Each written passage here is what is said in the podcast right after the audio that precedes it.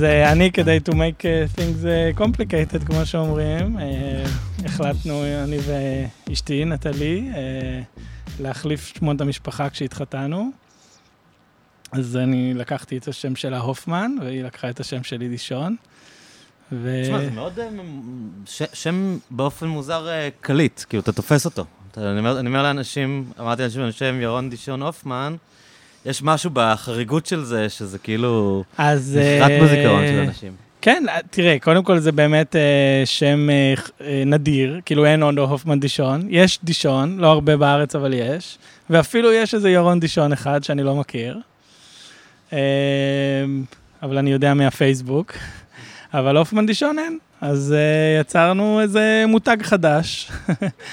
uh, וכן, אני מאוד שמח על ה... על ההחלטה הזאת. אה, לוקח זמן להתרגל, לוקח זמן להתרגל לשינוי כזה. אם כבר ככה נכנסנו, ממש ישר צללנו לנושא הזה. אז אה, אחרי שקיבלנו את ההחלטה הזאת, אז אה, יש כאלה שלא מכירים אותי, אז קוראים לי נגיד ירון הופמן, אומרים מהר, ואז אני כאילו, אוי, מה עשיתי? ואז אתה יודע, אתה אומר לעצמך, תשמע, זה דבר שנשים עושות באופן קבוע, כאילו, מחליפות את השם משפחה. והעולם אה, ממשיך אה, לעמוד על תילו. אה, אז תתמודד עם זה, כאילו, אז אני בדרך כלל לא מתקן אנשים. כאילו, אם קוראים לי רק הופמן, או רק דישון הופמן, או רק... בדרך כלל לא מתקן. אתה יודע מי אחד הראשונים שעשה את זה? לא. ג'ון לנון. וואלה, לא, לא כן, ידעתי שהוא לקח. הוא החליף לג'ון אונו לנון. אה, כן, אז האמת שבאמת אה, כל נושא הזה של השמות משפחה מעסיק אותי, העסיק אותי גם לפני שקיבלנו את ההחלטה הזאת. אה, אבל אני מרוצה בסך הכל. יש, לי, יש לנו שתי בנות צעירות, בנות שבע וארבע, ובשבילם זה טבעי. בשבילם זה השם משפחה שלהן, ו... הבעיה תמיד יגידו לך שכאילו בסוף זה יגיע למספר אינסופי של שמות. זו שאלה תמיד טובה. שתלכו איפשהו לפתור את זה, כאילו, כי אם הם ימשיכו ככה, הילדים שלהם כבר יהיה ארבע שמות במשפחה. כן, זה תמיד השאלה מה הן יעשו. Uh, אתה יודע, זה כל כל הבעיה שלהן, מה הן יעשו. ואתה יודע, יש פתרונות. יש... לא, אנשים לפעמים ממציאים איזה שם חדש, או איזה... ראשי תיבות של כל מה שהיה, או איזה מתכתב עם אנשים. הן יוכלו למרוד בהכל ולקחת את השם של הבן זוג שלהן. כן. והן יוכלו אה, לקחת רק אחד מהשמות האלה, השניים, כאילו, ולקחת ל... אתה רואה שהם יותר אוהבים. נגיד. כן. אה, וכן, אתה יודע, לא יודע, העולם משתנה, והאמת שאנחנו נכנסים פה לאיזה נושא מחקר של אה, חוקרת שאני מכיר ומעריך, שמה מיכל רום, שעוסק, כתבה ממש על הנושא הזה של... שינוי שמות משפחה. אז אם כבר אנחנו הזכרנו את זה, מה היא אומרת? אה, לא, היא פשוט עסקה בזה ועשתה מיפוי ככה של, אה, של מה אנשים עושים, וככה איך הם מסבירים את השינויים שהם עושים. בעיקר אנשים שעשו כאילו דברים שהם לא, פשוט אישה לוקחת את השם של הגבר. כתבה ספר שנדמה לי שקוראים לו "איך קוראים לך עכשיו?" משהו כזה. אז הנה, אני עושה פה איזו המלצה לפני שהתחלנו כאילו לקרוא את הספר של מיכל רום.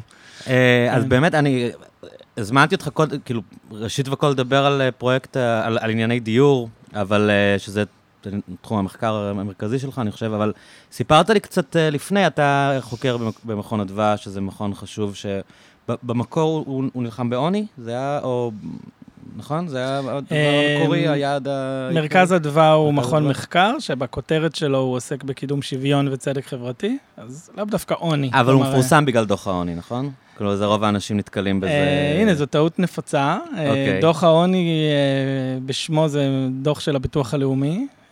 אז מה יש דבר, תמיד אומרים, דוח מכון אדווה או דוח... אז למרכז אדווה כבר המון שנים יש דוח שנתי שקוראים לו תמונת מצב חברתית. והוא מתפרסם בדרך כלל אה, באזור תחילת השנה, לא הרבה זמן אחרי שיוצא הדוח העוני של הביטוח הלאומי, אז הוא נכלל במה שמכונה בתקשורת אה, סדרת אה, פרסומי העוני. אה, אבל לא, כלומר, זה. דוח אוקיי. שעוסק ב... אז אני שמח שהשארת את הראש. בתמונת המצב. אה, אז תמיד כשאני קורא על עוני, על דוח העוני של הביטוח הלאומי, אז מזכירים גם את, את, את מה שאתם מפרסמים, וזה מתערבב לי בראש, זה מה שאתה אומר? יש מצב. אוקיי. כן. אבל אתה הזכרת לפני, אז לפני שנדבר על הדברים האלה, שבעצם יש הרבה עניין של אה, אה מחקרים מגדריים שאתם עושים? אה, נכון, אז באמת יש, כלומר, מרכז אדווה עוסק במגוון תחומים של, אה, גם של ניטור של אה, מגמות חברתיות וגם של ניתוח של מדיניות חברתית במגוון תחומים. גם בתחומים של, אוקיי, אני עוסק בדיור, אז יש עיסוק מאוד ענף ורב שנים של בחינוך ובבריאות, מדיניות רווחה. באמת, אחד מהעיסוקים המאוד מרכזיים במרכז אדווה זה תחום של שוויון מגדרי. אה, נושא שתופס ככה גם נפח מבחינת אה, נשות צוות וגם, אה, וגם עיסוק מחקרי ולא מחקרי רק, עיסוק של קידום מדיניות. גם עוסקות אצלנו בפרסום, באיסוף נתונים ופרסום של פערי שכר מגדריים וניתוח של הגורמים לכך. אחד מהדברים שעשו אצלנו כבר כמה וכמה שנים זה לקדם תפיסה שנקראת הטמעת חשיבה מגדרית באופן כללי. כלומר, שלחשוב על שוויון מגדרי אה, באופן מיינסטרים, אה, אה, כלומר, בתוך החשיבה על כל תחום של מדיניות. כלומר, לא להגיד, אוקיי, מגדר זה, זה נושא מובחן, צריך לפתור בעיות של נשים, לא יודע, נעשה איזה תק, סעיף ייעודי ש... קידום נשים, אליהם, המרכז כן. לקידום מגדרי, או... אלא ממש ב, כחלק מכל מדיניות. אחת מהדוגמאות הקלאסיות זה... אה, מתכננים מדיניות תחבורה, אז צריך לחשוב אם היא עונה על הצרכים אה, של גברים ונשים, אה, כן? ואם לא, אז איך עושים שכן. בתכנון קווים, בתכנון שעות ב...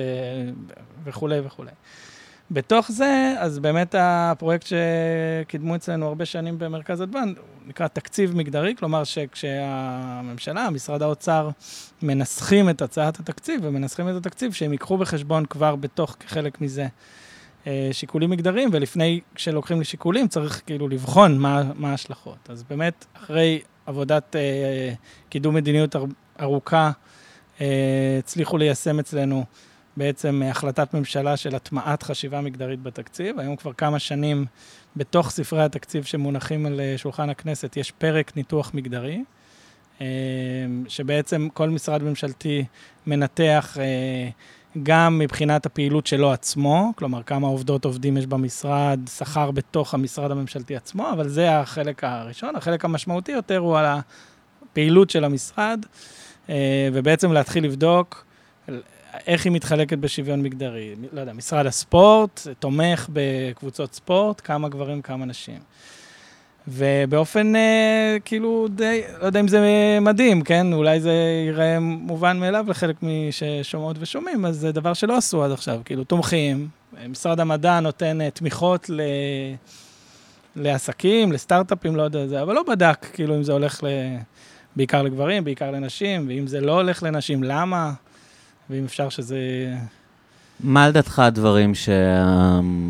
הציבור לא יודע, כאילו, שאנשים, נגיד, לא, לא חושבים עליהם כשהם חושבים על, אה, על שוויון מגדרי. זה מין נושא כזה שמאוד פופולרי היום אה, לבטל אותו, אה, אני יודע, יש, אתה יודע, הרבה כזה במסגרת הביקורת על פוליטיקת זהויות, אז אה, היה את העניין הזה, נגיד, עם מרב מיכאלי והרכבת, שאני חושב שהיא בכלל אמרה את זה כבדיחה.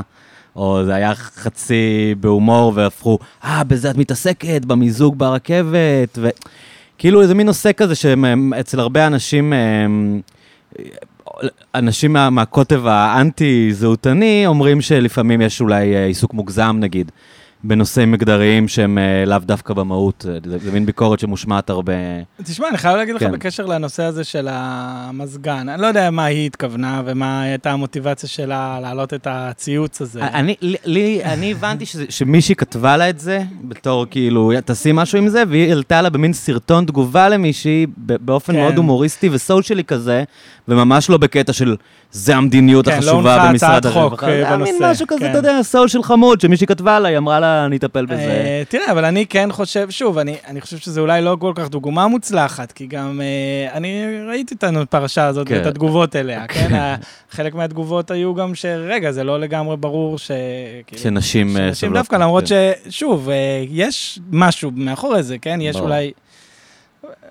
אני אישית סובל מקור נורא, אז אני עם אנשים פה... אבל אני חושב שהיא כן עשתה שירות, אני, או שהיא, אתה יודע מה, לא יודע אם עשתה שירות, כלומר, כן, לא יודע מה ההשלכות של הציוץ הזה על השיח הזה, אבל אני חושב שזה חשוב, וזאת אה, דוגמה לזה של להגיד, רגע, בוא נשים לב על המציאות החברתית שלנו, עם, אה, אה, איך היא משפיעה באופן שונה, כאילו, בין היתר על גברים ונשים, אבל אגב, זה לא רק גברים ונשים, זו, זו דוגמה, כן? זה גם על עשירים ועניים, אנשים מהמרכז והפריפריה, יהודים וערבים.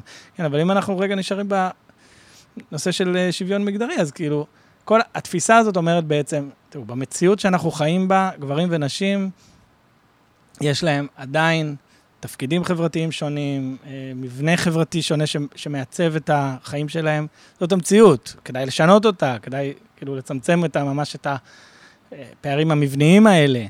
אבל כל עוד זאת המציאות, כן, למשל, שהאיש, שנשים הן עדיין אלה שלוקחות אה, יותר תפקיד בטיפול בבית ובילדים. אז כל עוד זה המבנה, אי אפשר להתעלם ממנו, כן? ואז אני חוזר כזה להתחלה, אם אה, אה, מעצבים קווי אוטובוס ומגדירים מהם שעות שיא, אז אומרים, רגע, מה זה שעות שיא? זה השעה שבה הגברים מסיימים את העבודה בחמש-שש, או זה שלוש וחצי כשנשים צריכות לצאת, להוציא את הילדים? אה, וזה בדיוק סוג החשיבה, כן? היא מצד אחד, אה, בואו, המדיניות צריכה להתאים למבנה החברתי הקיים, אה, ומצד שני צריך גם לשנות את ההנחות המבניות עצמן, כלומר, חלק מהתובנה המשמעותית בכל מה שקשור בשוויון מגדרי הוא גם לעשות שינוי משמעותי בתפיסות ובפרקטיקה של חלוקת העבודה, גם בשוק העבודה, אבל גם בבית. אה, זהו, זה ככה אחד מהדברים. אני חושב, בקשר לשאלה שלך, כאילו, מה אנשים לא יודעים? אני לא יודע, לא יודע אם זה מה שאנשים לא יודעים, אבל זה כזה נמצא בדיבייט, כן? אה, אה, יש כאן את אסכולת ה... שזה גם, אגב, לא רק בנושא של, בחיר, של שוויון מגדרי, אלא זה בכל נושא, יש את אסכולת הבחירה החופשית. כן, אנשים ונשים וגברים בוחרות, בוחרים את החיים שלהם, כל בחירה היא בסדר, אם אישה בוחרת... כן, יש מין טיעון כזה שנהיה מאוד פופולרי עם ג'ורדן פיטרסון, ש... הפך להיות מאוד ויראלי, ואחד הדברים שהקנו לו את הפרסום, שהוא בעצם אה, אה, כפר בנתונים של אה, פערי שכר בין גברים לנשים, ואמר שכל הניתוח הזה הוא לא נכון, והרבה פעמים זה נובע מבחירה בכלל של נשים שמעדיפות מקצועות, אה, מעדיפות להיות מורות ועובדות סוציאליות בגלל שזה מה שנשים מעדיפות, אה, לא בגלל הבניה חברתית לשיטתו.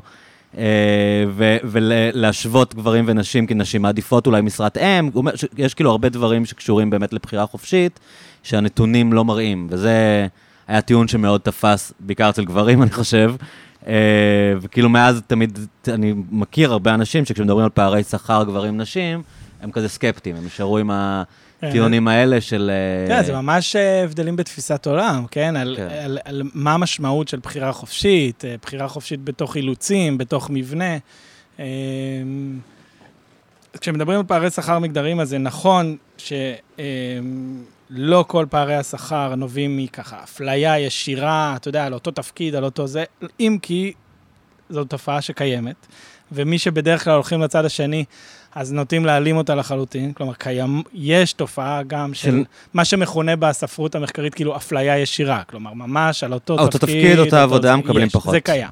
אבל זה לא מסביר את רוב הפער השכר המגדרי. כלומר, רוב הפער, פערי השכר המגדריים מוסברים ב, אה, בעובדה שנשים נמצאות בייצוג יתר במקצועות שבהם השכר יותר נמוך, וגברים נמצאים בייצוג יתר במקצועות שבהם השכר יותר גבוה, זה אחד.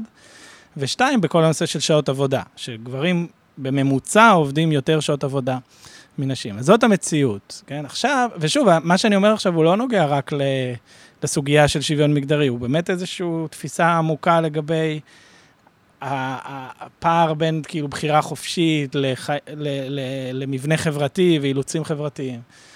אתה אומר, זו המציאות. אז מה, כל הנשים בוחרות לעבוד במקצועות אה, פחותות שכר ולעבוד שע, פחות שעות עבודה, כי הן רוצות לטפל בילדים, זה משהו מהותני בלהיות אישה, והתשובה השמאלית, אני אומר, כי בשיח הזה בכל זאת זה שמאל וימין, Uh, התשובה השמאלית היא, היא להסתכל בסופו של דבר על, על הסיפור הזה, ולא רק זה, בתור משהו לא מהותני. כלומר, אם רוב הנשים עובדות אה, בפחות שעות עבודה ונמצאות בענפים ובמקצועות שיש בהם שכר נמוך, אז יש איזשהו מבנה חברתי שמביא למציאות הזאת. זה יכול להיות אה, גם מבנה חברתי שמוביל או מסליל נשים למקצועות אה, פחותי שכר, וזה יכול להיות גם מבנה חברתי שגורם למקצועות שיש בהם יותר נשים. כלומר, גם אישה שרוצה להיות אה, מהנדסת, יש איזה לחץ חברתי לבחור מקצוע נשי, או הבניה חברתית שחושבת שזה לא טבעי להיות, מהנד... נגיד פחות... אה, אני לא, לא מכיר את כן, הטרמינולוגיה, אבל כאילו החברה, אה. החברה, כמו שאומרים, מסלילה אותה, לבחור במקצוע כזה שהוא לאו דווקא הביטוי העצמי העמוק של כן, ה... אז תראה, זה אה, ככה, זה הסתם מורכב, אבל כן, כן. מדובר על... אה, אה, אה, אה, אה, לח- לא לא יודע אם אפילו לחצים, אלא כאילו אה, הכוונות שמתחילות מגיל מאוד צעיר, שמכוונים ילדים וילדות לחוגים שונים, ללימודים שונים בבית ספר, אה, יש את הסיפור של לימודי מתמטיקה, כאילו עד כמה מעודדים בנות לעומת אה, אה, בנים, ואחר כך באקדמיה, אה, ללימודי מדעים, זה דברים שעוסקים, דנים בהם הרבה, כן? אה, אה, טוב, זה קצת מעניין שנכנסנו ככה שני גברים לשיחה לי לא עמוקה על אכפת שוויון מגדרי. זה שלאשכנזים אסור לדבר על פערים אה, דתיים, ולגברים אסור לדבר על מגדרים, זה נראה לי... אה, דווקא- לא חושב שאסור לדבר, כן. אבל נראה לי שתמיד אה, לא, צריך להיות רגישים. רגישים ל... נראה לי שאתה כן. יותר רגיש ממה שאתה, אני לא נתקלתי, אני לא חושב שרוב הנשים שאני מדבר איתן הרבה פחות רגישות ממך, גם גם פמיניסטיות. אבל באמת, אה, בוא, בוא נדבר על הדיור שלזה התכנסנו, כי באמת ככה אני נתקלתי בך ב... גם ברשתות החברתיות, ושמעתי אותך אצל אלי ביטון ברדיו, וזה נושא שמעסיק, אני חושב, את כולם ברמה מודעת יותר או פחות, ו... ומי שלא, אתה יודע, גם מי שלא מודע ההשפעה של זה, זה אחד הדברים הכי דרמטיים שמשפיעים על החיים של כולם. אה, בעצם, כולם יודעים שיש משבר דיור, כולם יודעים שהמחירים הם, אה, לא יודע, לא סוסטיינבל או לא הגיוניים כאילו ב- בישראל. אה, יצ, יצאנו לרחובות על זה ב-2011, ודיון מאוד אה, מ- מורכב ומגוון, אם המחאה הצליחה, כמה היא נכשלה, אולי יש לה הצלחות מסוימות, אבל אין ספק שלגבי הדיור היא הייתה כישלון חרוץ, אם, אם מזה היא התחילה, מהבית זה בית, זה היה הפוסטרים המקוריים, ולא רק שהיא לא שינתה כלום, המצב החמיר מאוד מאז. בטח בתל אביב שבו התחילה, אבל אני חושב, תכף אתה תספר קצת, אבל אני מניח, ש- אני חושב שבכל הארץ, בגדול, ה- המצב הזה. איך, איך אנחנו במצב אה, שאנחנו נמצאים בו היום? איך, אה, גם אולי אה, קצת אה, מבט השוואתי, כמה המצב חמור בישראל, ובאמת אובייקטיבית יש כאן בעיה אמיתית, וגם אולי קצת איך הגענו לזה. אז לפני זה עוד אה, אה, מילה כן. עוד משהו על מגדר. לא, דווקא על הפורמט שלנו פה בשיחה, כן. שאני חייב להגיד, תראה, אני באמת מתראיין לא מעט על נושאים של דיור, אנחנו ככה במרכז אדווה עוסקים בזה כבר כמה שנים, ואני, לשמחתי, ככה גם מצליחים אה, להגיע ולקחת חלק בשיח הציבורי והתקשורתי בנושא הזה. אבל אתה יודע, רוב הפעמים שמזמינים אותך לדבר בתקשורת זה כזה לסינקים קצרצרים כאלה. תן לנו אה, שתי ואתה דקות יודע, של אתה צריך. ממש ככה להגיד ממש... לא, אתה יכול אה, לקחת פה את כל הזמן שלך, אנחנו... אה. זהו, אז ככה חשבתי על זה, אמרתי, וואו, אני בכלל זוכר איך לדבר שעה וחצי אה, על איזשהו נושא, זה צריך... אה, לא צריך לדבר רצוף, הכל בסדר. זהו, אז אני ככה חושב איך לא, אתה יודע, לא צריך להגיד את כל הפאנצ'ים על המילה השנייה, כי זה ייחתך בסינק.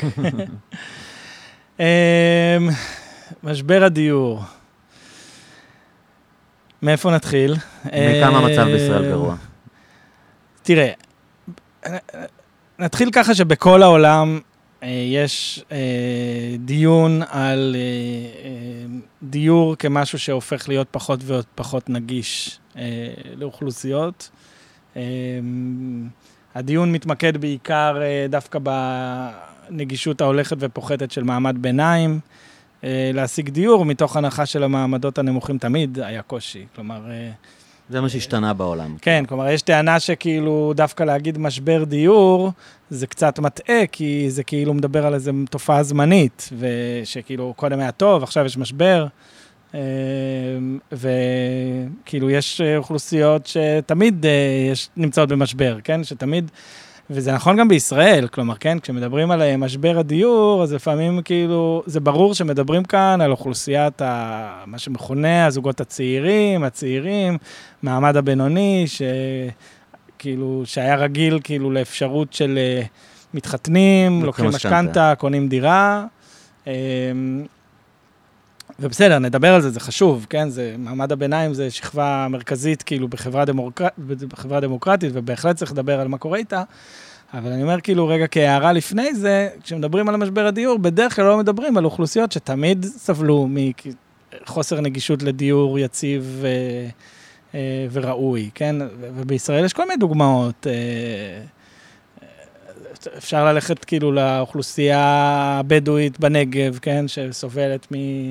מזה שלא לא מאפשרים להם לבנות יישובי קבע, והורסים כאילו את היישובים ומתנכלים ומפנים וזה, אז כן, זה כאילו, בדרך כלל כשאומרים משבר דיור לא חושבים עליהם. כן. אמ, למרות שאני כאילו, אם אתה יודע, אם אנחנו ככה בשיחה ארוכה, אז אני חושב שזו פתיחה חשובה. כן, לא, השיח הוא בדרך כלל שנינו למדנו, שנינו עובדים קשה, מביאים שתי משכורות הביתה ועדיין לא מצליחים לקנות דירה. זה כן, בדרך כלל הפריים של ה... בדיוק, אז הסיפור הזה של משבר הדיור, באמת כפריימינג, מתייחס באמת כאילו לאוכלוסייה הזאת של המעמד הבינוני, מעמד הביניים. שבאמת היו שנים בישראל ש... ש... ש... שאנשים כאלה כן יכלו להשיג לעצמם לרכוש דירה, אה, בעבודות, שכירות, עם משכורות, משכנתאות וכולי, וקנו דירה.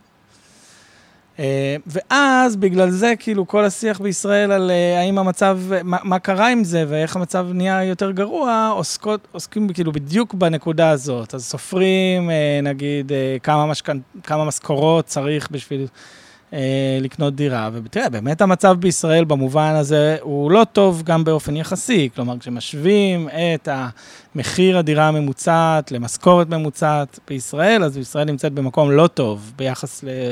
המדינות אה, המפותחות. לא טוב יחסית המערב. או קטסטרופלי? לא, לא, לא טוב במובן של מעלה הרשימה, לא זוכר עכשיו את המספר. ב top של הלא כן, טוב. כן, ב top של הלא טוב. עם, או, אה, או יש שיאמרו ב bottom. כלומר, עם אוקיי. אוקיי. פער משמעותי אוקיי. כן. אה, בין אה, מחיר דירה אוקיי. כן. למשכורת ממוצעת. אה, ואז כאילו אומרים, אוקיי, אז, אז איך אה, משיגים דירה? מתחילים לדבר על הסיפור של uh, איך, אה, איך אפשר לרכוש דירה, לוקחים משכנתה. אמ, ואז בעצם אחד מהדיונים ב- בישראל עוסק בזה שאוקיי, אז מילא משכנתה, יש כאלה ששני הורים עובדים, מצליחים להחזיר החזרי משכנתה, הריביות נמוכות, אבל יש את הסיפור של ההון העצמי עכשיו. אז יש מאיפה תקנ... אתה מביא את ה-down payment שצריך לה... בדיוק, אז יש תקנות שכאילו אומרות שצריך להביא לפחות 25 אחוז לזוג צעיר שקונה דירה ראשונה. אה, בהון עצמי, וזה הפך להיות חסם מאוד מאוד מרכזי. שזה בימינו נגיד חצי מיליון שקל אה, עד מיליון שקל לדירה, כאילו של... אתה יודע, תלוי איפה ומה וכולי, כן. כן? אבל זה בטח גם לדירה שהיא מחוץ למרכז תל אביב, דירה חדשה של משפחה, ארבעה ארבע חדרים וזה, אז נגיד אה, מיליון שמונה מאות נגיד, לא יודע, באזור בכל זאת המרכז. אז אתה רואה, 25 אחוז מזה, כן. זה כמה מאות אלפי שקלים. וזה לרוב, אה, לאנשים צעירים, אין. כלומר, ואם יש להם, זה בגלל אה, ירושה או עזרה מההורים. אה, ואז יש לנו פה עניין של, אה, של אי שוויון דורי, כן? אי שוויון שהוא רב-דורי, כלומר, למשפחות שיש. אם אה, ההורים יכולים לעזור עם החצי מיליון, אני בסדר, אם לא, לך תחפש. כן, כאילו. זה, זה ככה. כאילו, כן. אז יש את האלה שגם אם יש הון בבית, העבודות לא מספיקות בשביל לממן את החלק של המשכנתה, ויש כאלה שאין להם את ההון העצמי. יש כאלה שנאלצים אה, להשיג את ההון העצמי הזה בהלוואות נוספות. אה, שההחזר שלהם הופך להיות כן, כמעט... כן, ואז בעצם אפשר. אנחנו, אתה יודע, אנחנו יוצרים פה מציאות של חברה שכולנו נתונים תחת חובות, אה, כולנו ממושכנים לבנקים לכל חיינו, כאילו נתונים... חיינו על בלימה, כן? ואפשר היה לראות את זה באמת בשנה של הקורונה שחלפה. פתאום התחילו לדבר על זה ש... יש אנשים שנפגעה להם ההכנסה, אה, והם מתחילים להתקשות להחזיר את החזרי המשכנתה, זה הפך להיות אישור רציני. עד כדי כך שהבנקים אה, בעצמם אה, התחילו לדבר על אפשרות לדחות את החזרי המשכנתה, כי הם לא רצו לעמוד בפני מצב שבו הם צריכים, עומדים בפני עשרות אלפי משפחות שלא יכולות לעמוד במשכנתה ולהתחיל, מה, להוציא אותם מהבתים, למש... אז, אה, אז עשו שם איזה מהלך כזה של דחיית משכנתה. זה היה רק כדי להמחיש כמה, כאילו, העובדה ש... הכל תלוי על... הכל תלוי, כולנו בחובות, כן? אה, וזה הדר... והסיפור הוא, ו... ואולי פה באמת אני מתחיל, כאילו, עד עכשיו אמרתי דברים שככה בדרך כלל מדברים עליהם, כן? בשיח התקשורתי המיינסטרימי. מה שאנחנו באדווה, ו... ו... ואני מנסה להוסיף לשיח הזה, זה ש... אי אפשר לעצור את כל הדיון הזה ברק להגיע למצב של איך כולם יכולים לקנות דירה. אמ, בין היתר, מתוך ההנחה שאי אפשר להגיע למצב כזה שכולם יוכלו לקנות דירה, זה אף פעם גם לא היה, כן? כמו שאמרתי קודם, יש כאלה שאף פעם לא יכלו להרשות לעצמם. אה, אה, וזה גם מעגל כזה ש, שתמיד אה, יחמיר את הבעיה, כלומר, ינסו לגרום לזה שכולם יקנו דירה, זה יוצר איזשהו... זה עניין ישראלי, אני שנייה עוצר אותך לפני שתגיע באמת לעניין הזה. כאילו, יש אנשים שאומרים, אז אל תקנו דירה. כאילו, פעם היו קונים דירה, בהרבה מקום בעולם, מקומות בעולם, באירופה, יש אנשים שחיים בשכירות כל החיים שלהם. זה לא הדבר הכי נורא בעולם לחיות בשכירות, כאילו, זה מין איזה קיבעון ישראלי שכל אחד חייב שתהיה לו דירה. יש, יש גם... אה, מעולה, אז אנחנו מתקדמים באמת לסיפור הזה של, אה, של שכירות, ותכף גם נדבר על אה, שכירות ציבורית ומעורבות mm. וכל זה. אמ, אבל כן, כלומר, יש בישראל איזושהי הטיה אה, לכיוון של מגורים בבעלות ורכישת דירה. האם זה נובע מאיזה משהו תרבותי, כאילו שלא יודע מה, מאפיין אה, יהודים פה בישראל, אה, או שזה איזושהי מדיניות ש, שפשוט ננקטה פה ודחפה? אני חושב שזה בסופו של דבר שניהם, כן? אתה יודע, קשה לומר מה, מה היה קודם. אבל כן, אפשר, אפשר לומר, ככה שגם מתוך אה, הסתכלות על, ה, על ההיסטוריה של מדיניות הדיור בישראל, זאת אה, מדיניות שעברה לכיוון של אה, אה, מדיניות של בעלות, מה שמכונה, כלומר של התבססות על מודל של אנשים שיקנו דירות, אה, באופן מאוד מובהק ובאופן אפילו יחסית מוקדם, אה, גם בהשוואה למדינות אחרות. אמ, ההשוואה הכי מתבקשת היא לבריטניה. אמ, כאילו, גם בישראל, אה, בשנותיה הראשונות, עם הקמת המדינה, היו פרויקטים של בניות ציבורית ושיכונים וכל הדיור הציבורי שאנחנו מכירים, בעיקר מעיירות פיתוח, אה, אבל גם בערים אה, הגדולות. ובעצם כבר בשנות ה-60 וה-70, מתחיל, מתחיל מהלך שבעצם למכור את הדירות האלה לדיירים שלהם, כלומר, מי שיכול. ובעצם הטענה שאומרת, אה, מי שיכול, שיקנו את הדירה, זה המדינה לא צריכה לקחת בזה חלק. וזה קורה אפילו לפני שזה קורה בבריטניה, ששם הסיפור הזה של למכור את ה, מה שמכונה אצלם council housing, הדיור הציבורי שלהם, היה חלק ממש מרכזי במדיניות של מרגרט תאצ'ר. כחלק מתהליכי הפרטה. כחלק מהתהליכי הפרטה והניאו-ליברליזם, אבל כן. לומר ש... הסיפור הזה של המכירה של ה-council housing וההפרטה של הדיור, היה ממש חלק מרכזי באידיאולוגיה התאצ'ריסטית. כלומר, זה לא היה איזה by-product. אה, שזה אומר, המדינה לא צריכה לדאוג לכם לזה? זה מה... אומר שלפי התפיסה הזאת, אה, לא רק שזה דיור זה דבר שהוא סחורה ושהוא צריך להימכר בשוק וצריך שאנשים יהיו בעלי דיור, אלא שזה ממש, יש איזו תפיסה שאומרת, אנחנו רוצים לייצר חברה של בעלי בתים, ש, שבה כביכול לכל אה, אדם יש איזו מניה בתוך הנכס הלאומי, ואז כאילו יש לו אינטרס אה, בטובת המערכת כולה. כי יהיה לו מה אה, להפסיד אם משהו יקרוס? כן, שיהיה לו משהו, בדיוק. זה ממש ככה מנוסח. אה, גם בארצות הברית אה, אה, רייגן מנסה, נדמה לי, אתה יודע מה, נדמה לי שזה רייגן, אבל זה מנוסח שם, אולי בוש, אבל מנסח את זה במונח של Home Ownership Society, כאילו ממש חברת בעלי בתים, מתוך תפיסה שככה כאילו חברה צריכה להיראות.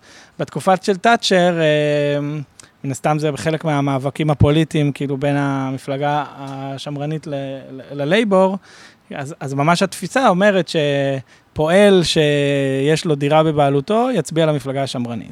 כן? כאילו ממש, זה חלק ממש מרכזי בוויכוח הפוליטי על איזה סוג של חברה אנחנו... כי המחשבה הוא מפסיק להישען על שירותי הרווחה, פתאום יש לו רכוש, אז אכפת לו ממיסוי. בדיוק. הוא הופך להיות, כאילו, הוא, הוא שינה מעמד. הוא, הוא הופך להיות בעל רכוש, כן, כן בדיוק.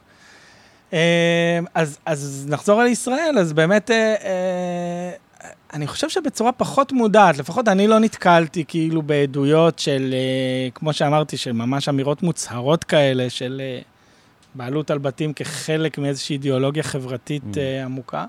אבל זאת העובדה, כלומר, שבשנים יחסית מוקדמות בישראל, שנות ה-70? מתי? שנות ה-60-70 כבר, mm. אפילו 60. Uh, מתחילים בעצם למכור את הדירות של דיור ציבורי, שאנשים... שזה עמידר, כמו שאנחנו מכירים באופן כן, כללי. כן, שאנשים שוכנו בהם uh, קיבלו דירות, כאילו אה, עולים חדשים בשנות העלייה, כן? של... ובעצם התוצאה היא שמי שיכול קונה. אה, ויש ירידה משמעותית מאוד מאוד מתמשכת, כאילו ב... באחוז של הדיור הציבורי הזה כחלק מכלל הדיור בישראל, וזה באמת מגיע למצב של, אה, ש, שהיום בישראל יש ממש מעט, כלומר, בהשוואה בינלאומית, כולל, ופה ההשוואה היא לא רק למדינות, אה, לא יודע, סוציאל דמוקרטיות, השוודיות. אה. אני ראיתי נתונים ששיתפתם, זה מטורף, כאילו, מבחינת אחוזים של דיור ציבורי לעומת סך הדיור בישראל, אתה, אתה יודע להגיד כן, את המספרים בערך? כן, אז המספר היום עומד על פחות מ-2% מכלל יחידות הדיור, כשכהשוואה, אז נגיד הממוצע האירופי הוא 12%. אפילו, כן, אוהבים להשוות, אפילו בארצות הברית הקפיטליסטית, אז יש כחמישה אחוז דיור ציבורי, כלומר, המקום של ישראל הוא באמת נמוך במובן הזה, אבל זה, זה רק המספר. אני יכול להגיד, בתור מי שככה מכיר ושומע גם את העמדה הממשלתית הרווחת, אתה יודע, במסדרונות האוצר וקובעי המדיניות, שבאמת יש לצערי, אני חייב לומר, ריזנט, כאילו, עדיין התפיסה, וזו באמת הנקודה שאני רציתי להרחיב עליה, כאילו, התפיסה היא שדיור זה, זה צריך להתנהל בשוק, אה, דירה זה נכס, אה, מיש, אה, לכל היותר למדינה יש איזשהו תפקיד בלהיות רגולציה על השוק הזה, אתה יודע, לעשות שקצת יהיה יותר קל לקנות את הדירה הזאת אולי. אבל, דיור זה לא משהו שנוגע כן, למדינה. המדינה ממש... דואגת לבריאות, אבל לדיור היא לא דואגת. בדיוק, אבל ממש. התנגדות כאילו. למעורבות אה, אה, של, אה, של המדינה בדיור, וזה למרות, ומה שאני אומר פה הוא לא רק לישראל, כן? אבל, אבל באופן מיוחד, זה למרות שכן עדיין יש תפיסה. שכן, דיור הוא אחת מהזכויות שאנש... שהמדינה כן. צריכה להבטיח. זה חמש המ"מים, כן. והזכות לדיור היא חלק מאמנת זכויות האדם של האו"ם, אה, ולמשרד השיכון יש חזון אה, של דיור שאומר שלכל משפחה זכאית לדירה נאותה במחיר סביר. אני אפילו הבאתי ככה את החוברת, אם רוצים להקריא את המשפט הזה, אולי נעשה את זה אחר כך. אה, כלומר, בצורה רטורית, כן יש איזושהי הכרה שלמדינה יש מחויבות לדיור לכל האזרחים. אני חושב שבתפיסה העמוקה זה ברור, כי עובדה שכולם מדברים על משבר הדיור, כאילו. זאת אומרת, עצם זה שהשיח הזה, אנשים יצאו לרחובות ומחו. הם לא, הם, הם, הם מחו כי, כי יש איזושהי תפיסה שהמדינה צריכה לפתור להם את הבעיה הזאת, כאילו, ובאמת, ה, כמו שאתה אומר, השיח הוא בדרך כלל על המחירים. תעשו משהו שהמחירים ירדו, הוא אף פעם לא ה-next uh, level של... Uh, אולי זה יכול להיות זכות, זכות ציבורית. כאילו, אז זהו, אז, uh... אז באמת ההכרה הציבורית ש, שדיור הוא חלק מהדברים שמגיע לנו כ, כאזרחים, כבני אדם, כן? אה, זו זכות אנושית, אה, זה צורך אנושי, ואנחנו כן רוצים לחיות כאילו בחברה שמספקת את הצורך הזה, יש איזושהי הכרה בזה. אבל, לצ... אבל לצד זה באמת שולטת מאוד מאוד התפיסה של אה, רגע, רגע, רגע, אבל זה, דיור זה נכס, זה, זה סחורה שזה, מה, ניתן עכשיו מתנה למישהו שכאילו, זה, זה הדיבור היה על מחיר למשתכן. מה, נעשה הנחות, אז המדינה תיתן במתנה כאילו דירה, בהנחה של אה, מאות אלפי שקלים, ואחר כך הוא ימכור את זה, יעשה כסף, חילק, חילקנו מתנות בהגרלה. אה, ויש בזה משהו, כן? בגלל ש... אני חושב שהמחיר למשתכן הוא במידה רבה תוצאה של, ה, של הניגוד הזה, שבין הכרה שכן, למדינה יש איזושהי אחריות אה, לאפשר ל... בעיקר זוגות צעירים ממעמד הביניים, כי התוכנית... אולי נגיד מה זה מחיר למשתכן, כי לא כולם מכירים, זה היה אה, פרויקטים... וואו, אם פספסתם מה זה מחיר למשתכן, כן. אז אה, תפתחו איזה עיתון. כן. אבל אה, מחיר למשתכן היה תוכנית הדגל של משרד האוצר בחמש שנים האחרונות. תקופת כחלון? הוביל אותה בעצם שר האוצר כחלון. במהות שלה בעצם, הרעיון היה, המדינה משווקת קרקעות, כי הרבה מה, מהקרקע במדינה היא בבעלות אה, המדינה. אז במקום שהיא תשווק את הקרקע ב, לכל המרבה במחיר, מה שהיא הייתה עושה ועדיין עושה, כן? במחיר השוק, מה שנקרא, אז היא אומרת, אה, חלק מהקרקעות האלה באזורי מגורים, אני אשווק, במקום שהקבל, שהיזמים יגידו כמה הכי הרבה אני נותן לקרקע, אה, אז הפוך, המדינה תגיד, הקרקע הזאת, אה, אה, נמכרת במחיר כזה וכזה, כמה הכי נמוך אתם מוכנים אה, להציע דירה שנבנית על הקרקע הזאת. ובעצם כאילו התחרות בין היזמים הייתה על אה, המחיר למטר הנמוך שהם אה, מוכנים למכור דירות שייבנו על הקרקע הזאת, ואז כאילו הזוכה מקבל. מי שמצליח למכור הכי בזול. כן. היו בזה כל מיני הנחות, כן, מראש אמרו, זה בערך יהיה... את הקרקע מכרו במחיר של כ-20% נמוך ממה שמכונה מחיר השוק, כלומר, מחיר ששמאים מעריכים את המחיר של הקרקע.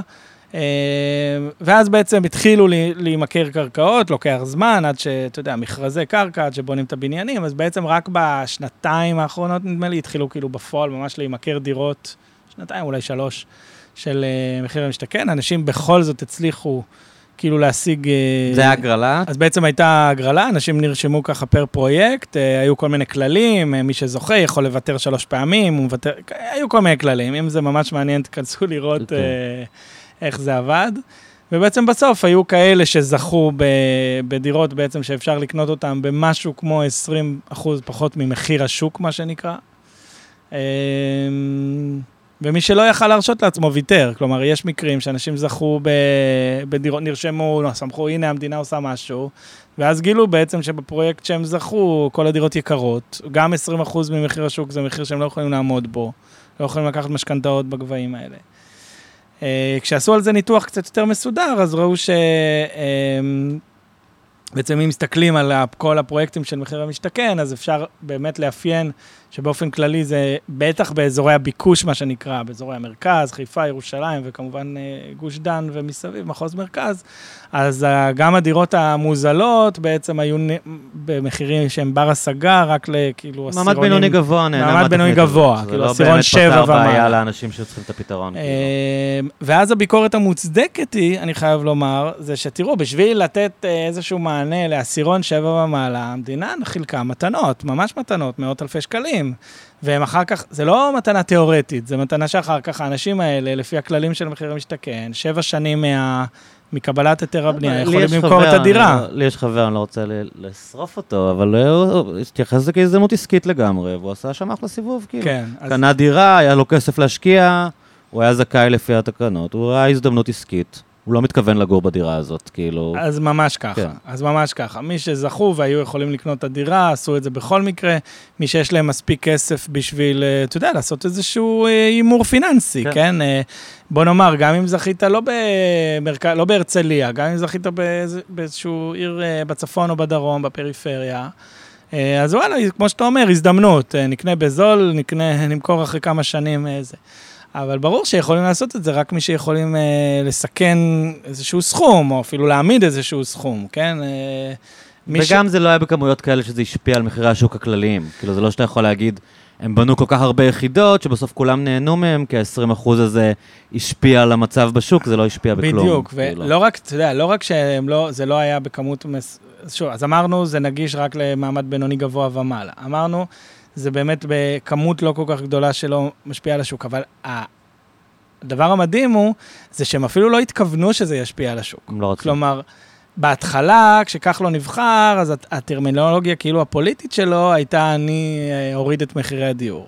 זה היה ממש מדהים לראות כמה מהר הוא אפילו את הטרמינולוגיה הציבורית שלו משנה, ומתחיל לדבר לא על אני אוריד את מחירי הדיור, אלא אני אבלום את העליות, אני אה, אעשה שהעלייה תהיה יותר נמוכה, ואפילו מבחינה מינהלית סטטיסטית, כשפרסמו כל מיני נתונים על אה, מחירי דיור, על מספרי התחלות בנייה, כל הזמן הפרידו. יש את מחיר למשתכן, זה סיפור אחד, ויש את השוק.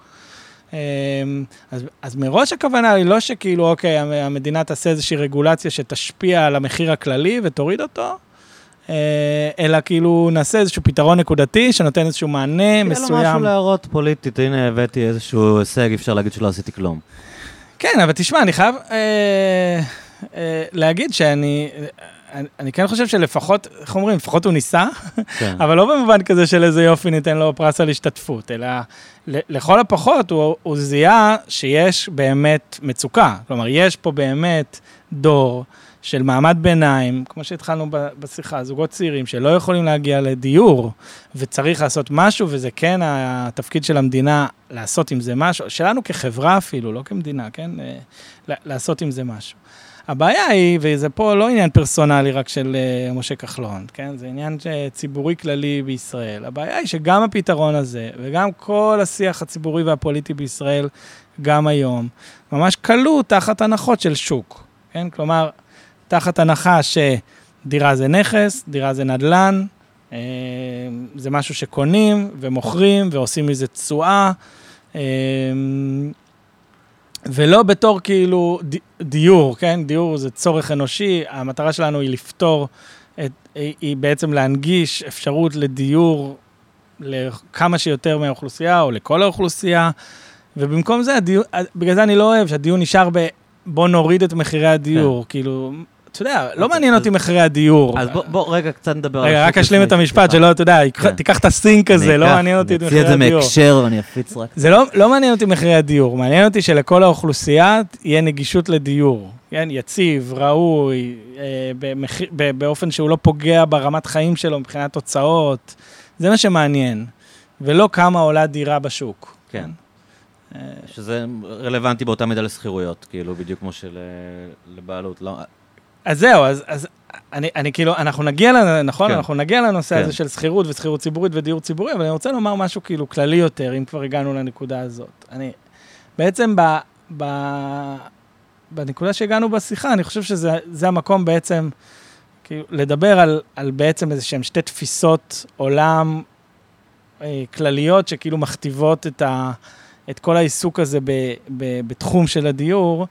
הוא בעצם בין כאילו לראות בדיור כנדל"ן, כן? בתור ענף עסקי, שיש בו אנשים שבונים, וזה, ויש יזמים שצריכים להרוויח, ויש משקיעים, ויש מישהו שכמו שתיארת, איזו הזדמנות עסקית לעשות כסף, לבין כאילו מג... דיור כמגורים, כן? כצורך אנושי, שאנחנו רוצים אה, אה, שכולם יגיעו אליו. אה, אה, כמו שאנחנו חושבים שלכולם מגיע חינוך ראוי, כמו שאנחנו חושבים שלכולם מגיע בריאות ושירותי בריאות. יש תפיסה שאומרת כאילו זה לא סותר. כן, אה, דיור זה גם אה, סחורה וזה גם צורך, ואם תיתן לשוק לפעול, אה, כל הדברים יסתדרו. התפיסה שכנגד, שאני מחזיק אותה, היא שזה כן סותר. כלומר... תראה, אנחנו רואים שזה לא מסתדר, כאילו מתי זה יסתדר? אם אנשים יצאו לרחובות ב-2011 ואנחנו ב-2021 והמצב יותר גרוע, אז אנשים מעבירים תקופות חיים. הזוג כן. הזה שניסה לקנות את הדירה בגיל 27, הוא היום מתקרב לגיל 40, מתי, מתי זה אמור להסתדר להם? זה לא נראה שזה מסתדר, ו... והנושא הזה באמת של ה...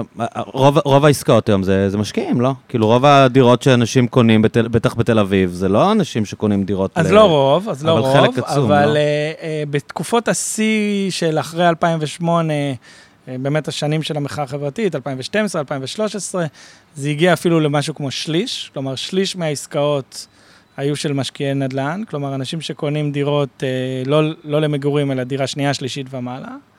אה, זה קצת ירד, בין היתר כי באמת נעשו צעדים כלפי זה, כן? זה לא קרה מעצמו. מה היו הצעדים? משרד האוצר עצמו זיהה במצב הזה כאילו מצב לא רצוי. אה, ואז ננקטו כמה צעדים בעיקר בתחום של המיסוי. אה, העלו את מה שנקרא מס רכישה למי שיש לו דירה שנייה ומעלה, העלו את מס שבח, שזה המס שמשלמים אה, כשמוכרים דירה על ההפרש שהערך שלה עלה, כן, על כמה היא השתבחה, זה, המילה. אז העלו את זה למשקיעים, כן, לאנשים שיש להם יותר מדירה אחת. אה, וכן היה לזה תוצאות, כלומר, כן הייתה איזושהי ירידה בשיעור של רכישות של משקיעי נדל"ן, אה, אבל זה לא נעלם לגמרי. כלומר, עדיין נתח משמעותי מהפעילות העסקית, אה, מהפעילות, סליחה, בנדל"ן, היא של, היא של משקיעי נדל"ן, וכמו שאתה קצת סיפרת, הסיפור הוא שההגדרה הפורמליסטית של משקיעי נדל"ן זה אנשים שקונים דירה שנייה ומעלה. אנחנו יודעים שבפועל יש גם משקיעי נדל"ן שלפעמים עושים את זה על הדירה הראשונה שלהם. כלומר, גרים בשכירות, מזהים הזדמנות פיננסית אה, לקנות דירה במקום שהם לא, אין להם כוונה לגור בו, וקונים ומוכרים ו, ועושים מזה כסף. אז הטענה היא שכשהתחום הזה מתנהל ככה, יש מי שמרוויחים מזה, אבל יש מי שמפסידים מזה. כן? ו, ו, וזו בעצם לב, בעצם לב הטענה, שכל עוד נמשיך כאילו לתפוס את התחום של הדיור כתחום אה, נדל"ני, כתחום עסקי, כתחום ש... שהוא הזדמנות לעשות כסף ליזמים, לבנקים, אגב, שזה נתח משמעותי מאוד מהפעילות של בנקים היא בתחום של נדל"ן, גם במשכנתאות וגם בהלוואות ליזמים.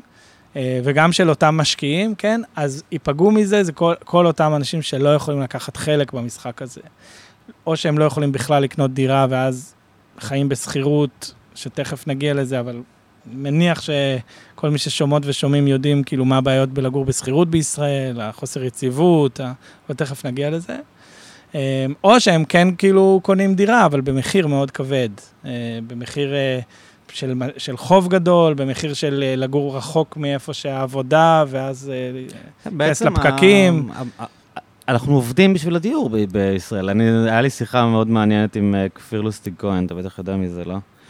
אמ, כן, אז אם הזכרת כבר את השם שלו, אז אנחנו ככה, חלק מהעבודה שלי בזמן האחרון במרכז אדוה היא בשיתוף עם אה, מכון ון ליר והפרויקט של אה, פוסט-קפיטליזם שהוא מקדם אז שם. אז באמת, כשדיברנו על איך אפשר ליצור חברה אחרת, איך אפשר ליצור עולם... Uh, שוויוני יותר, הם מנסים לחשוב כאילו לשבור פרדיגמות ודברים כאלה, והוא אמר משהו שכאילו זה מצחיק, לא, לא נתקלתי בו בשיח וגם לא חשבתי, אבל תשמע, ברגע שאתה נותן לאנשים דיור בחינם, 80% ממה שאנחנו מדברים, כאילו, חלק מאוד משמעותי ממה שאנחנו מדברים עליו נגמר, כאילו. Uh, כי באמת אנחנו בעצם עובדים ורודפים אחרי הזנב של עצמנו, בשביל לשלם שכר דירה, בשביל לשלם משכנתה. זה, זה הסיבה שרובנו עובדים, או לפחות בכמות שאנחנו עובדים, והפשרות שאנחנו עושים, המאמצים האקסטרה שאנחנו עושים, כאילו זה בעצם הדבר אולי הכי משמעותי, כאילו, שמכתיב לנו את החיים, הצורך הזה להשיג את הדיור, ואתם אומרים, הוא נגיד מדבר במונחים של uh, דיור אוניברסלי.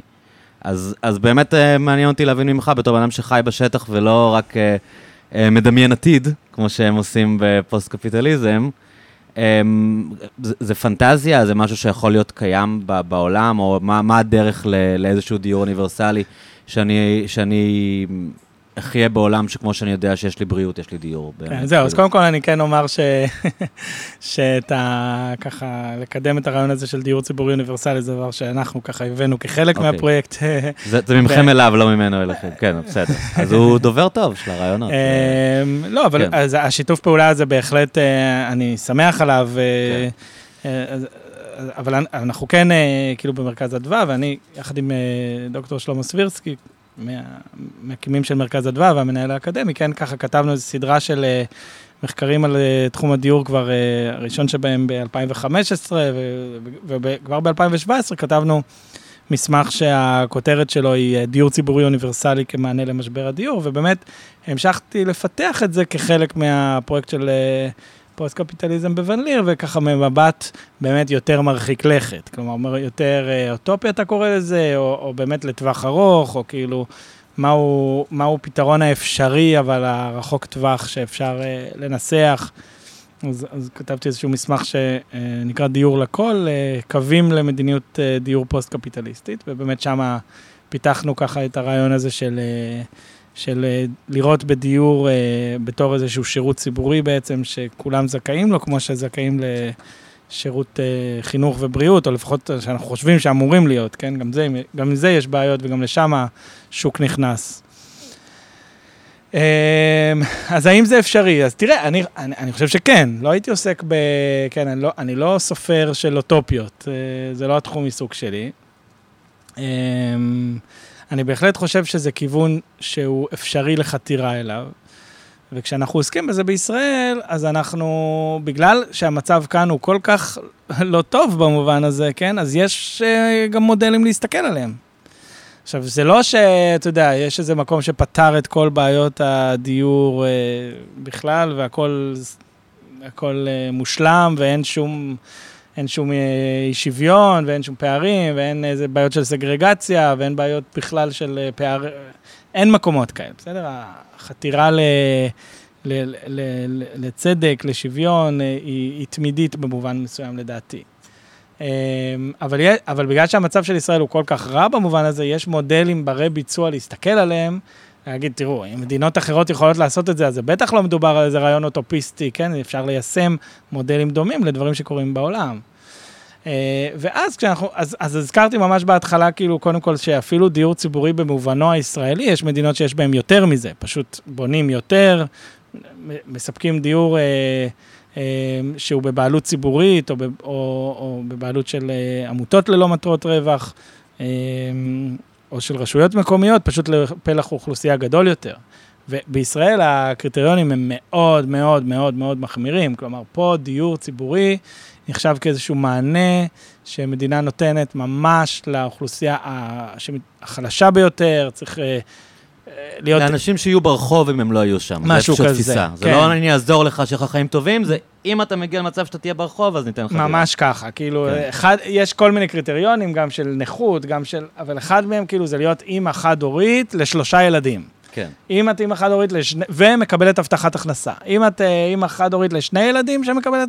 תדרי. אז את לא מקבלת כן. אה, דיור ציבורי, את מקבלת איזשהו סיוע בשכר דירה. אז זה המצב בישראל, וזה לעומת אה, אה, הרבה מדינות אחרות, מדינות אה, גם מערביות, מה שנקרא, אבל... אה, גם, אבל גם מזרח הרחוק לצורך העניין, וגם במיוחד באירופה. שיש בהם אה, מדיניות של דיור ציבורי שהיא רחבה יותר. כלומר, יש מדינות שבהן גם זה איזשהו מענה לאוכלוסייה שהיא מתקשה להשיג דירה בשוק, אבל ההגדרה של אפילו מי האוכלוסייה הזאת היא רחבה יותר, כן? אה, אולי איזושהי הגבלת הכנסה, נגיד אנשים שמשתכרים עד איזושהי הכנסה מסוימת. ויש מדינות אה, שבהן יש באמת תפיסה שהיא מושגת אה, בתור מה שמכונה דיור ציבורי אוניברסלי, או לפחות שואף לזה. והכוונה של זה היא בעצם שהמודל שה, הזה, כלומר, מעורבות של אה, אה, פעילות ציבורית בתחום הדיור, כלומר איזושהי חלופה שהיא ללא מטרות רווח, וזו נקודה דווקא משמעותית שאני ארצה לחזור אליה עוד מעט, היא חלופה אמיתית לפעילות של השוק הפרטי. והיא בעצם מספקת מענה ל, ל, לאוכלוסייה רחבה, והיא במובן מסוים כאילו ממש מתחרה או חלופה לפעילות של השוק הפרטי בתחום הדיור. אמ, ויש כמה מדינות כאלה, בהן בעצם אפשר, אלה המדינות שאפשר לראות בהן אה, שיעורים של מה שמכונה דיור ציבורי, או בספרות בדרך כלל זה מכונה social housing, דיור חברתי, בהיקפים מאוד גבוהים.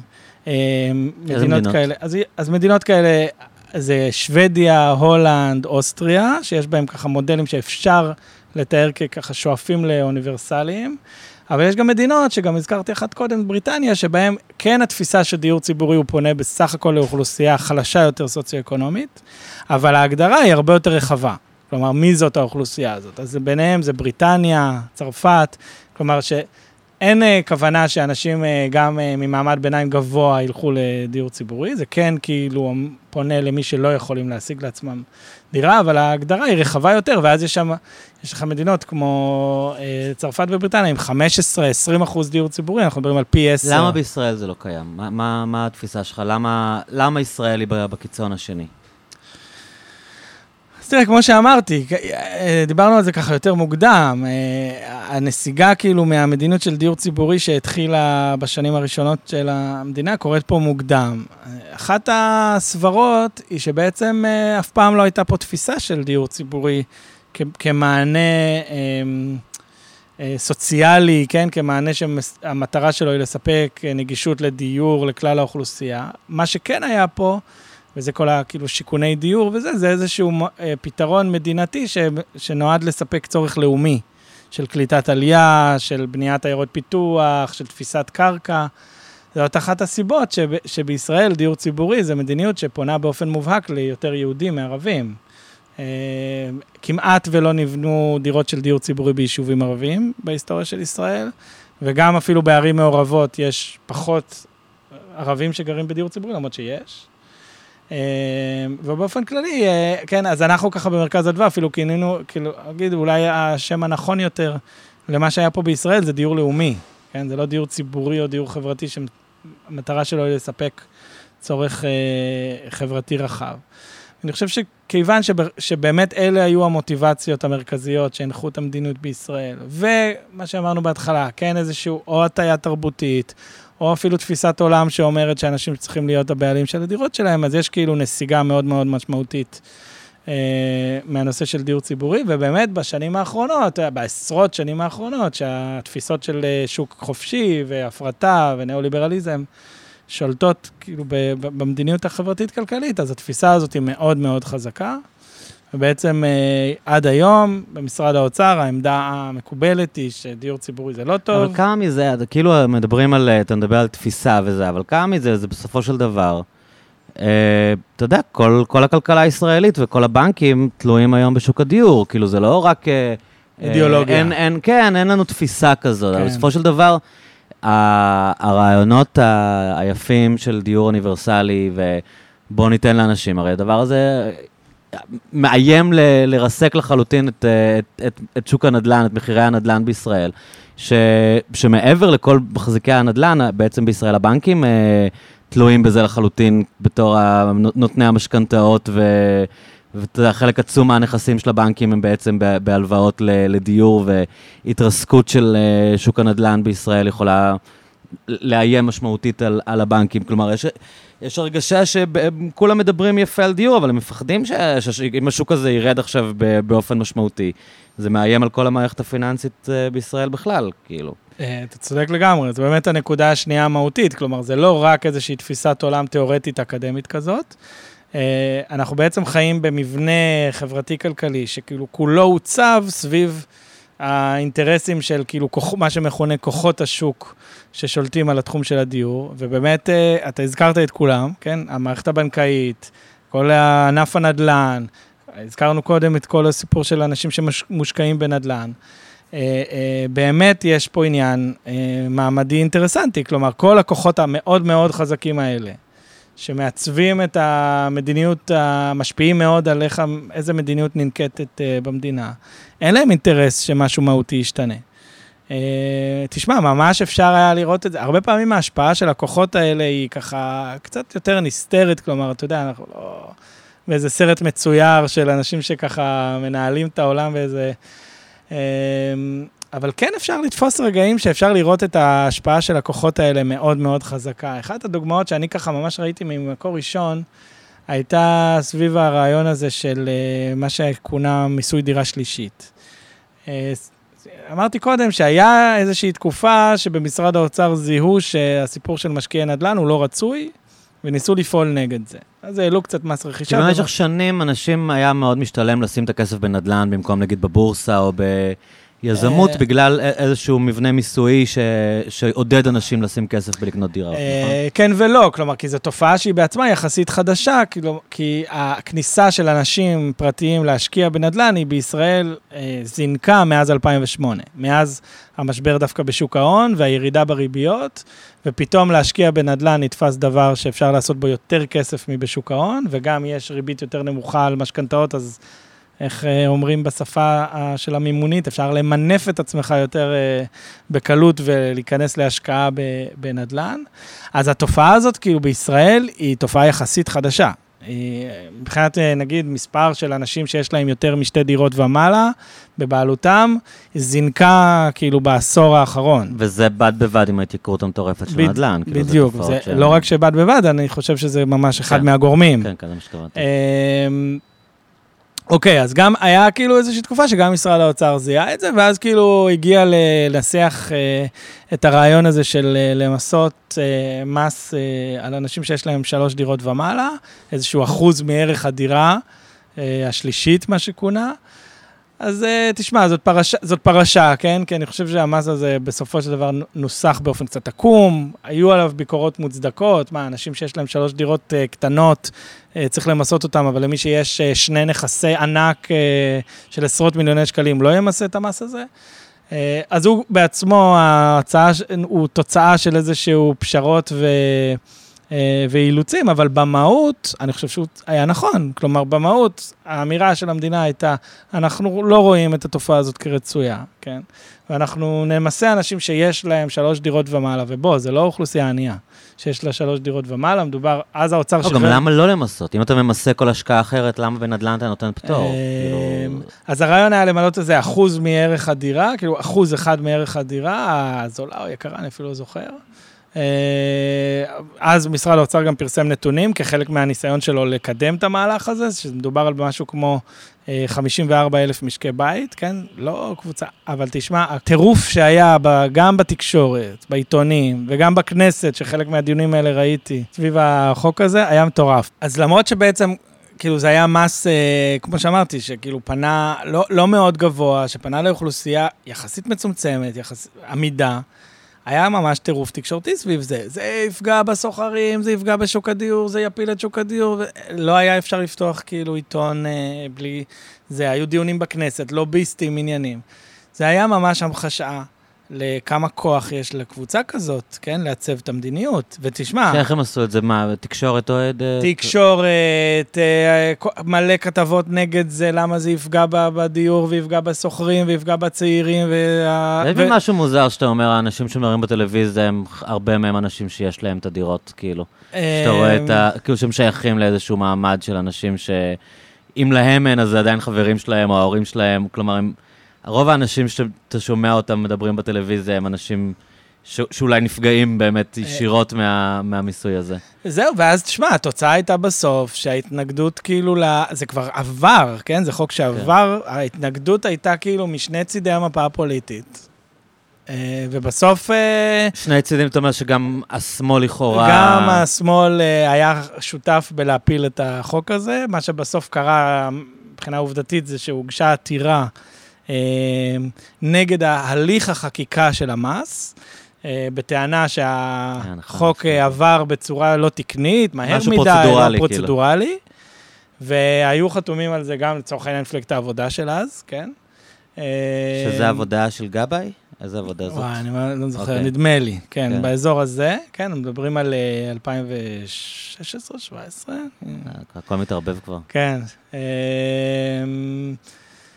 אה, והחוק נופל, ואז, תשמע, אני, אני כאילו, כשהייתי כן כבר חלק מהשיח הציבורי, אני כאילו אומר לאנשים, בסדר, הפלתם משהו על uh, הליך בירוקרטי, סבבה, בואו תקדמו את החוק הצודק לדעתכם. אתם חושבים שזה לא נכון לחוקק uh, חוק שנותן רק על הדירה השלישית, אלא על סך ערך הנדל"ן, ולמסות, לא יודע, נגיד מי שיש לו נדל"ן בערך של עשרה מיליון שקלים ומעלה, שזה... תציעו מנגנון תציעו, ש... שעובד כן, לכם. כן, אף אחד לא הרים את הכפפה הזאת עד היום. אין כזה חוק של אה, כאילו מס אה, עושר נדל"ני כזה. אה, שזה בעצם מאבק הכי מעמדי שאפשר לראות כאן, כאילו, כי באמת זה לא איזה עניין תיאורטי, ישראל ראשונה, ישראל שנייה, זה ממש מתחלק בין האנשים שיש להם דירות והם בעמדות השפעה, לאנשים שאין להם דירות. ממש וה, ככה. וה, לראות את ה-so called small מתכנס כאן עם, ה, עם הימין וכולם ביחד באותו אינטרס, זה כאילו ממש להראות לך מול הפנים. כמה המשחק כאן הוא מעמדי, אני חושב. ממש כאילו. ממש ככה, ממש ככה, זה מה שאמרתי, כאילו לא כאילו תמיד... גם אני חושב שאז בדקו כמה חברי כנסת יש להם אה, דירה שנייה. כן, כמה, כמה חברי כמה כנסת... כמה חברי כנסת הולכים להיות מושפעים ישירות מחקיקה כזאת. תראה, אני, אני פחות אוהב כאילו שהשיחה היא כאילו הופכת להיות בגוון כזה, נקרא לזה קונספירטיבי כזה, כי אני לא חושב שזה אבל אנשים... אבל זה נורא קשה לא לחשוב על זה כן, ככה, כשבן אדם מצביע נגד והוא מושפע כן. מזה. אבל אני חושב שזה באמת משפיע, כלומר, כל האנשים שהם מעורבים בצמתים של קבלת הכרעות, הם, הם בסך הכל אנשים שכן היו בצד שיש להם. וזה משפיע על איך שהם חושבים על המציאות הזאת, ואז בוא נאמר, ניתן להם, בוא ניתן להם כאילו רגע את הסלאק כזה, יותר, יותר קל לשכנע אותם, יבואו כל האלה, הלוביסטים, הבנקים וזה, למה זה פוגע, למה זה לא טוב, למה זה זה, אז הם, אה, אתה צודק, וואלה, זה... זה באמת לא יותר טוב. יותר קשובים. יותר קשובים לטיעונים uh, שקשורים במעמד שבו הם נמצאים, כן. בפירוש ככה. אז אני חושב שזאת הייתה דוגמה מובהקת. Um, והיא שוב חזרה על עצמה uh, בשנה האחרונה, לפני שנה בדיוק, uh, בזמן של הממשלה הקודמת, uh, בזמן של השנה של הקורונה. אז בסביבות חודש אפריל או מאי 2020, היה איזה דיבור על זה שיש האטה בשוק הבנייה בגלל הקורונה, בגלל שיש חוסר ודאות בשוק, לא ברור, יש האטה בבנייה וכולי, וזה כאילו יפגע, אתה יודע, בצמיחה, פתאום יהיה פחות פעילות עסקית. אז מה, אחת ההחלטות הבודדות שנ... שבכלל הממשלה לקחה שם מבחינת מדיניות דיור באותו זמן, הייתה להפחית בחזרה את אותו מס רכישה למשקיעי נדל"ן. אה, ולעודד אותם לחזור לשוק. וזה, אז היה ישראל כץ אה, שר האוצר, וזאת אחת ההחלטות שזה היה מפניקה שמחירי הנדל"ן יפלו? משהו כזה, כן, שהפעילות העסקית, שהצמיחה תרד, שהמחירים ירדו. אז מה הפתרון? להחזיר את המשקיעים, אז כן? אם לרגע פינטזנו בתחילת הקורונה, שאיזה יופי עכשיו המחירים ירדו, ואחרי הקורונה יהיה איזשהו יותר שוויון, ו... ואולי נצליח אפילו לגור בתל אביב ברווחה, מהר מאוד כאילו הבנו שאנחנו... לא, אז, אז זה באמת... שהבדיחה היא אה, על כן, חשבוננו כאן. כן, כאילו. וזה... תשמע, זה כמו שאמרתי, באמת כל עוד שהתפיסה הזאת של כאילו, מי- מה האינטרסים שמעצבים את, ה, אה, את הפעילות הזאת? מה המוטיבציות המרכזיות שמעצבות את המחשבה על מדיניות דיור? האם זה מחשבה של אה, כפי, כענף עסקי שאנשים בו מרוויחים כסף? שהבנקים אה, תלויים בזה, היזמי הנדל"ן צריכים להרוויח, זה צמיחה, זאת השקעה, זאת פעילות אה, עסקית נדל"נית, או שזה צורך אנושי שאנחנו רוצים שכמה שיותר אנשים יהיו בו. אתה יודע, זה נשמע כאילו פשוט ותמים אולי, כאילו מה שאני אומר, אבל זאת באמת, זה הציר של הוויכוח. זה באמת כאילו ה, ה, מאיזה צד אתה עומד פה. כאילו. לגמרי, אבל, אבל העניין כאילו ש...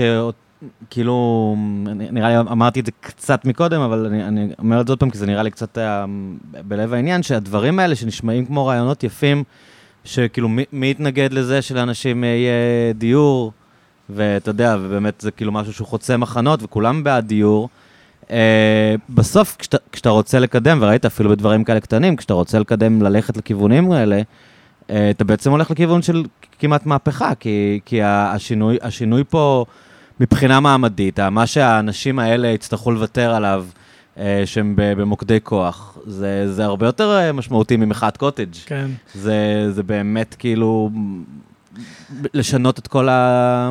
אה, זה נכון, מי שיפסיד, כלומר, מי שיפסידו זה אלה שהיום אה, עושים את הרווחים הפיננסיים מנדל"ן. זה אנשים שגוזרים את הקופונים הגדולים, אה, כאילו, מהעיסוק הנדל"ני, אה, והם, אין ספק שהם יפסידו, כן? אין ספק שיש פה עניין מעמדי, ויש פה אה, מאבק בין אלה שיש להם ו, ואין להם. אה, בסדר, אה, אתה יודע, יש עוד תחומים שבהם אנחנו מבינים שאנחנו חיים במציאות כזאת, ואנחנו לא מרימים ידיים, אנחנו אומרים, אוקיי, אה, אנחנו, לא יודע אם אה, מחר בבוקר אה, תהיה מהפכה, לא יודע גם אם מהפכה, כמו שמדמיינים אותה, זה הדרך פעולה כל כך ה- ה- מועדפת. המועדפת.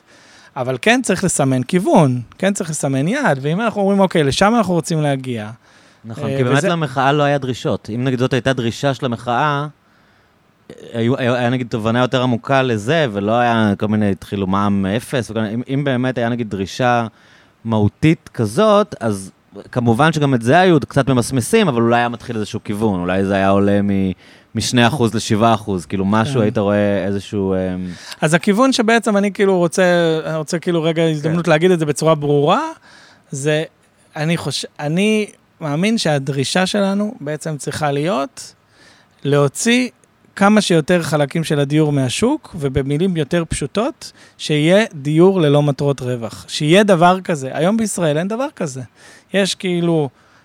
כל הדיור הוא למטרות רווח, גם בשכירות, אנשים שמשכירים, גם יזמים שבונים, גם בנקים שמרוויחים. כל החלטה שנלקחת בקשר לדיור, היא מונעת משיקול של רווח. כן, כמה ירוויח מי שיבנה פה, כמה תשואה יגזור מי שיקנה את הדירה וישכיר אותה, כמה הדירה ת, תעלה אחרי איקס שנים, הכל, הכל מונע משיקולי רווח. ואני אומר, תחום כל כך מרכזי בפעילות של אנושית, צריך לה, לפחות לפחות שתהיה לו חלופה ללא מטרות רווח. התרגום המעשי של זה, זה באמת כל המודל הזה שנקרא או דיור ציבורי או דיור חברתי, ואני אגיד על זה רגע כמה מילים, אה, שק, מה שקיים אה, אה, בעולם. אז כמו שכבר אמרנו, אז יש את, המו... בישראל כאילו יש דיור ציבורי, יש את החברות האלה, עמידר, חברה ממשלתית שמחזיקה בדיור ציבורי, משכירה אותן בעצם. זה בעצם שכירות במחירים מסובסדים למי שזכאים לדיור, ויש עוד מדינות שיש בהן סוג כזה של, של מודל, שבעצם יש איזשהו גוף, זה בדרך כלל הרשות המקומית עצמה, או המדינה באופן ישיר, או באופן עקיף דרך איזושהי חברה ממשלתית, שבעצם מחזיקה בדירות, משכירה אותן לאנשים לפי קריטריונים ובמחירים מסובסדים. אבל מה שכאילו חסר פה בישראל זה, זה, זה דווקא נקודה שיש אותה בכל מיני מדינות, שזה דווקא נגיד דיור ללא מטרות רווח במחיר עלות. אני חושב שכאילו אפשר ליצור מנגנונים שבהם אה, קואופרטיבים, או אגודות, עמותות, או, או לא חשוב, אפילו רשויות מקומיות, בונות אה, דירות ומשכירות אותן, לא במחיר שכאילו דורש אה, השקעה של סבסוד אה, זה, אלא פשוט במחיר עלות. מחיר עלות של הבנייה, מחיר עלות של המימון, מחיר עלות של התפעול. כבר הנקודה הזאת, כאילו, זה דבר למשל שלא קיים בישראל, וקיים מאוד, והוא רווח בהרבה מדינות באירופה. אמ, פעילות של קואופרטיבים, פעילות של רשויות מקומיות במה שנקרא דיור חברתי במחיר אה, אה, עלות. בתוך מודל כזה, כן, נניח שהחלופה הזאת, כן, של מה שאנחנו מכנים דיור ציבורי אוניברסלי, שהוא מתקיים, אז באמת אפשר להגיד, אוקיי, יהיו גם כאלה שלא יוכלו אפילו להרשות לעצמם לגור במחיר העלות, להם אפשר לסייע אפילו יותר. אמ, או להוריד, לסבסד להם את המחיר, או לתת להם איזשהו סיוע נוסף. Uh, הבעיה היא שהתפיסה היום בישראל אומרת, אנחנו נגד מעורבות של המדינה, אנחנו נגד שיהיה כאילו בנייה כזאת שהיא ללא מטרות רווח, בנייה ציבורית, אבל כיוון שבכל זאת אנחנו מבינים שיש אנשים שפשוט יגורו ברחוב אם לא נסייע להם, ניתן סיוע בשכר דירה. קחו איזשהו אבל כסף. אבל נגד הוא בא מתוך איזושהי פריזמה של משרד האוצר, שחושב איך זה ישליך על הכלכלה הישראלית, נכון? כלומר, זה, זה מין מחשבה של כאילו... מסתכלים על תמונת המקרו ואומרים, אם אנחנו עושים את זה, זה יהיה לא, לא טוב לכלכלה, כאילו, נכון? זה לא כי אנחנו לא חושבים שאנשים אה, צריכים להיות זכאים לשירות ציבורי כזה. אני חושב שזה יותר עמוק מזה. Mm. אני חושב שזה, שוב, כמו שאמרתי, אני חושב שזו באמת איזושהי תפיסת עולם אה, מהותית על מה התפקיד שלנו כחברה, מה, מה הם הדברים שאנשים זכאים לקבל מתוקף היותם בני אדם ואזרחים. אה, זה מעניין שזה הגיע לזה שבריאות וחינוך בישראל זה מובן מאליו ודיור לא. אתה יודע, אני חושב שזה... כאילו זה מין עניין של באמת הבניה חברתית, של כאילו תשאל כל אחד בישראל, בריאות ברור, איזה פרימיטיבים האמריקאים האלה שאין להם בריאות ממלכתי, כל, כל ישראלי יגיד לך את זה. על חינוך בכלל, מתווכחים אם זה מגיל שלוש או מגיל שנה, או אתה יודע, זה כל כך מובן מאליו לאנשים שהם זכאים לחינוך בחינם. אז באמת אמרת, יש מגמות בעייתיות וסותרות, אבל ברמה העקרונית לפחות, כל אחד ברור לו שהוא צריך לקבל חינוך בחינם. והדיור, כאילו, זה מין איזה, אתה יודע, משהו שהוא... ממש טוב שהעלית את זה, כי אני חושב שזו דוגמה פנטסטית. אני חושב שזו דוגמה פנטסטית. כאילו... מה שאני מזמין, מי שככה עכשיו אה, עוד שרדו את השיחה עד עכשיו, וסקפטים וזה, תדמיינו איך שיחה כזאת מתקיימת על שירותי בריאות בארצות הברית. יישב שם מישהו שיגידו, תקשיבו, מה הרי מה ברני סנדרס עושה? תדמיינו שאפשר לחיות במדינה שבה בריאות היא לא מוצר שנסחר בשוק, ואפשר לדמיין, אה, וכאילו בריאות זה דבר שמגיע לכולם, ו- וזה, אתה יודע, לחלק מהאמריקאים זה נשמע מופרך, כמו שאולי חלק ממי ששומעים עכשיו אה, אותי אה, ואותנו, חושבים על, על דיור, כן? אז כמו שאתה אומר, למה? למה כאילו חינוך ובריאות כן ודיור לא? זה לא צורך אה, בסיסי, כאילו, זה כן הרי, אנחנו יודעים שכן. ואם אנחנו מזהים, ו- ו- ואולי יש כאן ויכוח, כן, אבל אם אנחנו מזהים שהפעילות, ש- ש- ש- כשהדיור מתנהל בצורה של שוק פרטי, של, של פעילות עסקית, אז, אז יש הרבה הרבה אנשים שנפגעים מזה, שלא יכולים להגיע, לה, לה, לה, להשיג לעצמם בעצם דיור טוב אה, וראוי ויציב, ובאופן שלא פוגע בחיים שלהם. אז, אז זה לא מצב שאנחנו רוצים לה, אה, כאילו להמשיך לקיים אותו. אז בואו בוא נחשוב על להכיל את אותן עקרונות חברתיים ציבוריים שמתקיימים גם בתחום של אה, חינוך ובריאות בישראל, או לפחות, כמו שאמרנו, אמורים להתקיים, או יש תפיסה שהם אמורים להתקיים. וזה בעצם הנקודה. זה, אה, זו בעצם הנקודה ש... ככה, גם אני וגם אנחנו באדווה וגם הרבה כוחות נוספים, הזכרת ון ליר, אה, פורום הדיור הציבורי, ככה מנסים לקדם, כן? התפיסה של דיור כ, אה, כ, כזכות, כצורך אנושי, כחובה, אה, בעצם לספק שלנו, של כולנו, של חברה. ופה, אם כבר ככה הגענו לנקודה הזאת, אני, אני חושב שיש כאן עוד נקודה אפילו, אתה יודע, נקודת על כזאת, שעולה מאוד גם בתחום של הדיור, אבל לא רק, אה, בכלל בתחום של אה, שוויון וצדק חברתי בישראל, זה באמת המקום הזה שאנחנו נמצאים בשיח הציבורי אה, בישראל, של הקבוצות אוכלוסייה והמגזרים באוכלוסייה, והאופן שבו ככה השיח בישראל התארגן. שכשכאילו נגיד אנחנו אומרים, תשמעו, כולם מגיע להם דיור והמדינה יכולה לספק את זה, ואנחנו יכולים לארגן מערכות ש... מסדרות את זה, אז כאילו יהיו את האלה שיגידו, מה, ניתן לערבים דירות? אה, מה, הם חלק בכלל מהקולקטיב שלנו? ניתן לחרדים שלא עובדים? ניתן לעניים שלא רוצים לעבוד? ניתן ל... לא יודע מה, מזרחים שמתבכיינים כבר? השיח הוא כזה, כן? כאילו, שיח של בעצם היעדר סולידריות והיעדר אה, אה, החלטה, כאילו, של מהו גבולות הקולקטיב שלנו. אה, אני חושב שגם זה פוגע, כאילו, אתה שואל למה אנחנו ככה נמצאים במקום שאנחנו נמצאים. אה, אני חושב שגם זה משפיע מאוד. כי כאילו אם אתה תעשה את זה לפי קריטריונים, אז הראשונים שיקבלו את זה יהיו חרדים וערבים, ואז המעמד ביניים בישראל יגידו, הם מקבלים מהמדינה מספיק. נגיד, אתה מתכוון משהו באזורים האלה? כן, משהו כזה, כאילו, או שבכלל אני, כן, שבכלל אנשים יגידו, אני בכלל רוצה לתת להם, כן, אה, להם, לאלה כן. שהם הם. ופה זה באמת, אני חושב, בעיה, זו בעיה שחורגת מהדיון, בטח על דיור, כן? אבל היא חורגת גם מהדיון על אה, מדיניות כלכלית. אה, כאילו, ממש דיון על גבולות הקולקטיב שלנו והקהילה הפוליטית שלנו, ומי הם, הם האנחנו שאנחנו רוצים בטובתם. אה, באמת התפיסה, גם שלי, גם שלנו באדווי, כאילו באמת תפיסה מאוד אוניברסלית, כן? היה באמת של... מהלך אה, יפה עכשיו, שכאילו היה אה, גופים בשמאל שכאילו התנגדו לקיצוץ ב... אצל האברכים, ובאמת הרבה תקפו אותם, כאילו, אתם פראיירים, אתם זה, אני חשבתי שזה דווקא היה מהלך... לא יודע, שנותן תקווה קצת, כאילו, שבאמת מרץ אומרים, כאילו, בניגוד לפעמים אחרות שהם פישלו, הם אומרים, אוקיי, אנחנו כאילו, הם אזרחי המדינה ואנחנו דואגים להם, וזה לא בגלל שהם דוסים אה, אפשר לזיין אותם, כאילו. אה, אני מסכים לגמרי עם התפיסה הזאת, כן, בטח ובטח, אתה אומר, זכויות של ילדים למסגרת חינוכית, ילדים בטח לא אחראים לבחירות של ההורים שלהם. אה, ואם אנחנו חושבים שלכולם מגיעה מסגרת חינוכית ראויה ובמחיר זול, אז זה לכולם, גם לילדים של חרדים, אבל לא רק, לכולם, כן? אבל זה באמת נוגע בטענה הנוספת, אני חושב שבאמת יש בעיה לקיים מדיניות שהכאילו מוטבים שלה הם רק האוכלוסייה הענייה.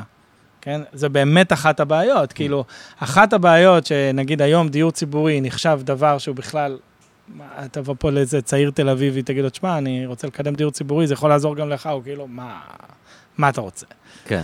Um, בסדר, כי זה, כי זה מה שהפכו את המדיניות הזאת. כאילו, דיור, דירות של דיור ציבורי מוזנחות, נראות לא טוב, um, לא משופצות, ישנות, בפריפריה, כי זאת מדיניות שפונה לעניים, כן? אז היא גם מדיניות ענייה. וזה חוק... Uh, בפאבליק פוליסי, במדיניות חברתית uh, בכל העולם. כאילו מדיניות שפונה רק לעניים היא מדיניות ענייה, היא מדיניות חלשה, היא מדיניות שמקוצצת. אנשים צריכים להבין איך זה עוזר להם כדי שהם יקדמו את זה. אה, ובדרך כלל, כאילו, התפיסה אומרת, לא רק בתחום של דיור אלא בכלל, מדיניות חברתית uh, טובה היא מדיניות שפונה גם למעמד הביניים. זה נכון בחינוך, זה נכון בבריאות, וזה נכון גם בדיור. וזה באמת חלק אינהרנטי מהתפיסה, שאומרת, כאילו, אני כן, אני בעד מעורבות ציבורית בדיור, אני בעד שגופים ציבוריים יאפשרו הקמה של דיור ללא מטרות רווח, דיור ציבורי, דיור חברתי, שפונה גם למעמד הביניים. כלומר, גם לאנשים, לצורך העניין, אה, אה, אנשים צעירים, שככה מתחילים את חייהם אה, בשוק העבודה, ולא יכולים להרשות לעצמם לקנות דירה, כי מאיפה הם יעשו את זה, תהיה חלופה. הם יוכלו אה, לשכור דירה במחיר יחסית נמוך, במחירי עלות, אה, באזורים שיש בהם תעסוקה, לצורך העניין בישראל, במרכז הארץ, או בחיפה, בירושלים, אה, וזאת תהיה חלופה אמיתית שקיימת. יהיו אלה שיצליחו להשיג מספיק כדי אחר כך לקנות אה, דירה, אז יהיה, כן? אבל, אבל מי שלא, וזה יכול להיות פלח מאוד משמעותי באוכלוסייה, גם יוכל להמשיך לחיות ככה אה, תקופה ארוכה, וזה דברים שקורים. שוב, אני לא מדמיין פה איזה אוטופיה, כן? אה, הרעיון של דיור חברתי ודיור ציבורי שהוא ללא הגבלת זמן, לא כמו הפרויקטים בתל אביב, או במה שמכונן דירה להשכיר, שזה לחמש שנים, ואחר כך תסתדר. אלא, אלא לכ, ל, ללא הגבלה של זמן, אה, כ, כחלופה, כחלופה לשוק פרטי. זה דברים שקיימים בעולם. אה, ואני לא רואה שום סיבה מהותית שהם לא יקרו גם בישראל. כמו שאמרנו, הסיבה שהם לא קורים בישראל היא כי יש כוחות מאוד חזקים שלא רוצים שזה יקרה בישראל. בסדר, אני לא תמים ואני חושב שמחר בבוקר אפשר פשוט להחליט וזה יהיה, זה מאבק. אה, אבל אין סיבה מהותית שלא לעשות את זה, כאילו, שהיא... ש, ש, ש, למה זה לא נכון לעשות את זה? זה נכון לעשות את זה. בעצם העלייה, מעבר דיברנו על העניין של ההשקעה, זה במחירי הנדל"ן, אנחנו רואים את זה מאוד בתל אביב, זה, זה בעצם אמ, בבואה של, של הפערים החברתיים הכלליים כאן, לא? כאילו, זה שבאמת... אה, אמ, יש כאן סקטורים ש, שמאוד פורחים לעומת סקטורים שתקועים במקום. נכון? או, ש, או שזה רק נראה לי ככה וזה בשיח. לא, כאילו, תראה... כאילו, uh... זה שיש הייטקיסטים ומגזר פיננסי שעושים מלא כסף לעומת רוב האוכלוסייה שנשארת מאחורה, זה בעצם, זה משהו שהוא... הוא לא נקודתי לנדל"ן, הנדל"ן מבטא את הדבר הזה. כן, לחלוטין. תראה, קרנית פלוג, אה, נגידת בנק ישראל הקודמת, אה, ממש כינתה את הכלכלה בישראל אה, כלכלה דואלית. כלומר, שיש פה שתי מדינות שמתקיימות זו לצד זו.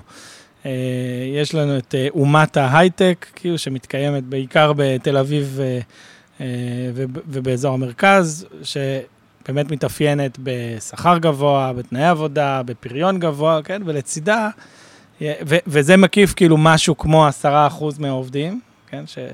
שעובדים בהייטק. אה, ואם אפשר להוסיף לזה נגיד גם את ה... לא יודע, תעשיית הפיננסים, ש, ש, שמתאפיינת במאפיינים דומים, אה, ובאמת לצידה חלק מאוד מאוד משמעותי בציבור ובמדינה, שלא חלק מהאומה הזאת ומהחגיגה הזאת. הבעיה היא שה... כאילו, התובנה הזאת היא תובנה מיינסטרימית לחלוטין, כן. אתה יודע, כאילו, עוסקים בה במשרד האוצר, בממשלה, לא, לא, לא, לא מחדש כאן איזשהו משהו. הבעיה היא שהתפיסה קיימת, היא רק, אוקיי, אם זאת התפיסה, אז רק איך אפשר להעביר יותר אנשים מכאן לכאן. Mm. איך אפשר יותר לגרום לאנשים להגיע להייטק. חושב שזו סוגיה שכאילו מאוד מעסיקה. חמש יחידות מתמטיקה? כן, כל הדיון הזה על אה, לעודד אוכלוסיות להיכנס להייטק, עכשיו זה חשוב, כן? אני לא אגיד שלא, בטח במציאות ה... הקיימת, לא יכול להיות שיש לך פה ענף uh, בתעשייה שבאמת יש בו כאילו ייצוג גם לנשים, אגב, אם אני חוזר לנושא של מגדר, אז יש בו גם ייצוג אה, חסר לנשים וגם לאוכלוסיות, אוכלוסייה ערבית, אוכלוסייה חרדית, ועוסקים בזה בממשלה וזה מטריד אותם, כן? והם מנסים לעשות דברים, uh, וזה בסדר.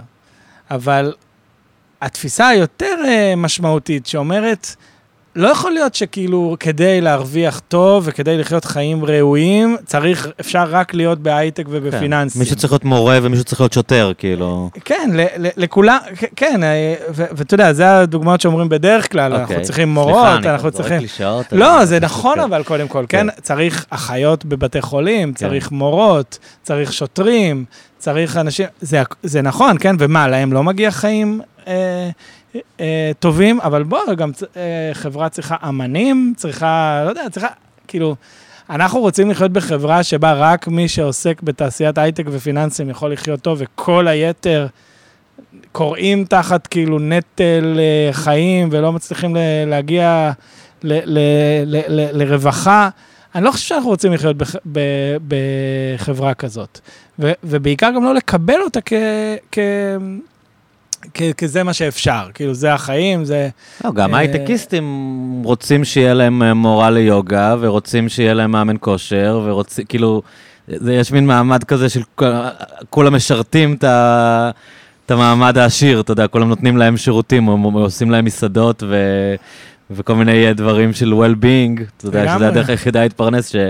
שהאנשים שעושים את הכסף מביאים לנו את הפירורים שלהם, כאילו. אה, לגמרי, זה באמת אה, כאילו מאוד מאפיין את ה... אה, כאילו, מה שאתה מתאר הוא בדיוק באמת מאפיין, כמו שאמרתי, כן? השתי כלכלות האלה שמתקיימות אחת ליד השנייה, ו- ואני חושב שבאמת מה ששולט בישראל זה באמת איזושהי תפיסה שכאילו היא מין, זה מה יש כזה, אין מה לעשות. רק בהייטק זה המקום שאפשר לעשות כסף, צריך, אפשר לעודד, מי שיכול שייכנס לשם, ומי שלא, tough luck. אה, ותשמע, אתה רואה את התפיסה הזאת של כאילו, זה מה יש, זה החיים, זה הבחירה שלו, זה מה לעשות, הוא לא נולד עם הכישורים המתאימים, מה אתה, זה, זה, כאילו ממש נוכחת. מה שקוראים אה, תפיסה מריטוקרטית, כאילו, נכון? של... אה, הוא מייצר יותר, אז הוא מקבל יותר, ומה אפשר לעשות ככה, זה מין חוק טבע כזה בעולם. כן. גם שולטת, אני ככה אזרוק ככה פתח לככה נושא אחר, אה, נגיד, אה, באמת, אה, אתה יודע, כדי להגיע להייטק צריך לימודים אקדמיים בתעשייה, בתחומים הרלוונטיים, כדי להגיע לתחומים האלה צריך בגרות, ואז אתה כאילו אומר, אוקיי, בוא נלך לנקודה הזאת של בגרות. אתה יודע כמה אחוז מבני הנוער היום בישראל מסיימים 12 שנות לימוד עם תעודת בגרות מהשנתון? הייתי מנחש 40. יפה, אז אתה רואה, המצב טיפה יותר טוב, זה, אבל זה באמת סבב, המון שנים זה סבב בין 40 ל-50 אחוז. באמת בשנים האחרונות זה טיפה חצה מעל ה-50 אחוז, אבל זה שם. אז משהו כמו מחצית מבני ובנות הנוער בישראל, כל שנה מסיימים כאילו 12, את הזמן של ה-12 שנות לימוד, אם הם בכלל בתוך מערכת, בלי תעודת בגרות. ואיך מתייחסים כאילו במערכת הפוליטית והציבורית למציאות הזאת? לא מתייחסים. כאילו, כאילו אין מה לעשות, זה תמיד יהיה ככה, יש כאלה שלא יכולים, זה משהו שאנחנו לא יכולים לשנות. זה, זה למשל תפיסה שבמרכז אדווה, כאילו מאוד מאוד נגדה. מאוד של כאילו, המציאות הזאת שבה חצי מהאוכלוסייה לא מקבלת תעודת בגרות, ואז נחסמים בפניה רוב האפשרויות בתוך חיים.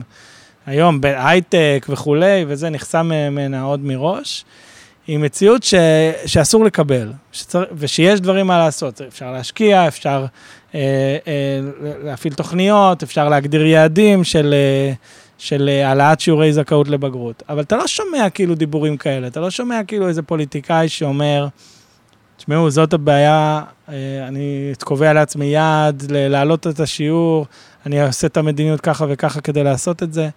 ומה שאתה כן שומע זה בעיקר מין קולות כאלה שאומרים, זה מה יש. מי שלא מגיע זה כנראה מעיד על עצמו, על הכישורים שלו, על הגנטיקה שלו. אתה יודע, דברים קשים גם שאתה שומע.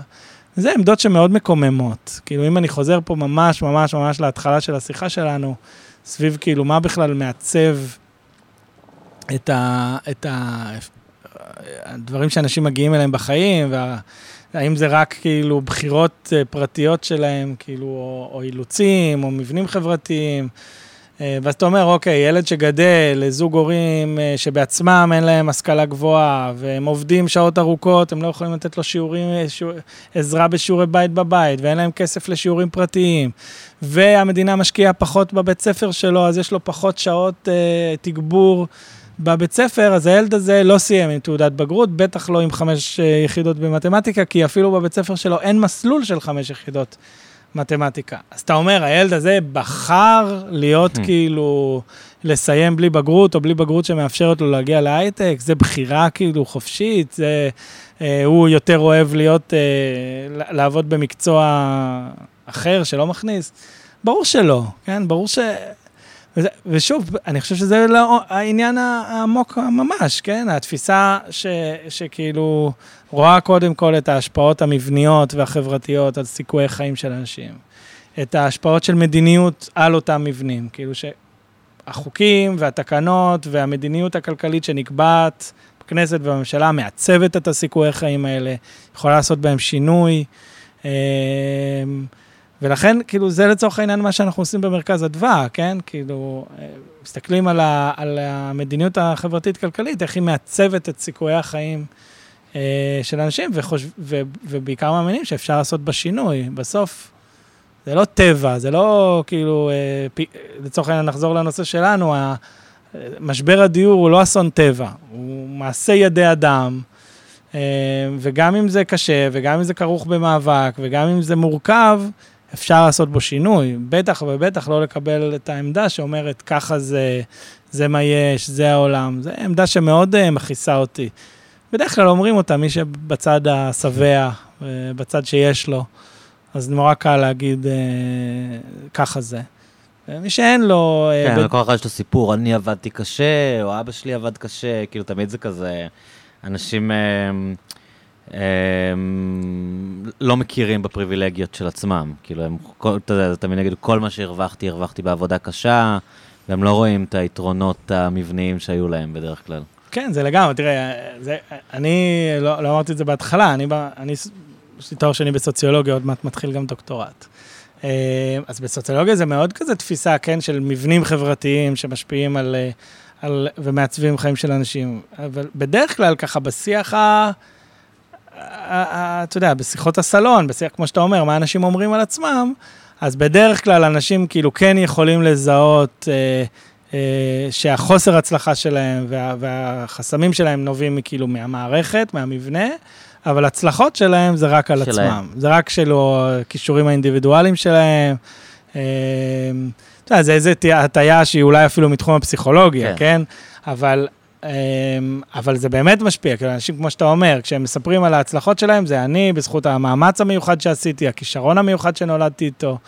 אמ, זה לא ככה, כן? זה, זה, זה גם וגם, כאילו, גם אה, אנש, אנשים שמצליחים אה, להגיע יותר וגם אנשים שלא, זה תמיד מושפע גם מההזדמנויות החברתיות, מהמבנה החברתי, וגם מהמאפיינים האישיים. זה נכון גם לאלה שמצליחים וגם לאלה ש... שכאילו, מה שנקרא, לא מצליחים בתוך ה system.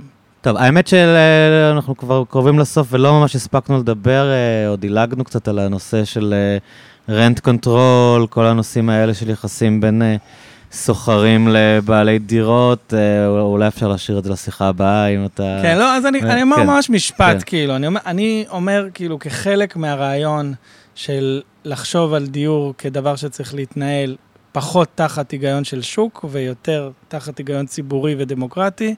יש המון כלים, ויש המון, חלקם טובים יותר, חלקם טובים פחות, חלקם יכולים לעבוד רק לצד כלים אחרים, למשל, סיפור של פיקוח על שכר דירה. אז אם הוא מתנהל בשוק שהוא לגמרי פרטי ונשלט על ידי כוחות שוק, אז יש בו בעיות. הוא, הוא פתרון שהוא טוב יותר בסיטואציה שבה יש יותר דיור בבעלות חברתית וציבורית, אז אתה יכול גם לקבוע לזה...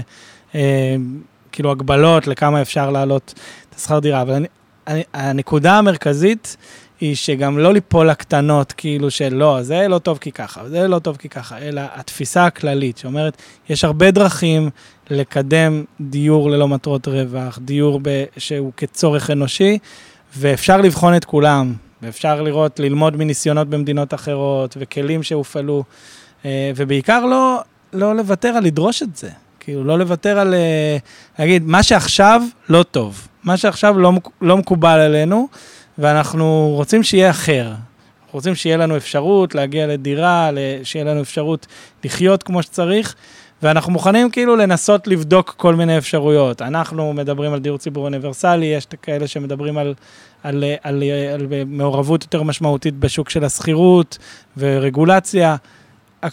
יש לי מה לומר על זה, כן, אבל כמו שאתה אומר, אנחנו ככה לקראת סיום, אבל אני חושב שהעיקר הוא באמת לא לקבל את המציאות כפי שהיא היום. אז בעצם אתם רואים את התפקיד שלכם אה, בגדול בבין אה, לעורר מודעות כדי שהדברים האלה יהיו יותר באג'נדה של השיח הציבורי, כדי שבבחירות הבאות, אה, לא יודע מה, זה יגיע יותר ללחץ ציבורי לדרוש מהנבחרי ציבור פתרונות בדברים האלה ויפסיקו לקבל את המצב הנוכחי כמין גיוון של זה, זה העולם? כי היית... לגמרי. כאילו, זה אחד התפקידים שלנו במרכז אדווה, זה קודם כל לעבוד עם הציבור, להנגיש לו את המידע, להציג לו את תפיסת עולם, באמת להשפיע על השיח הציבורי, ובאמת, כמו שאתה אומר, להביא לזה שיותר ויותר אנשים דורשים, ש...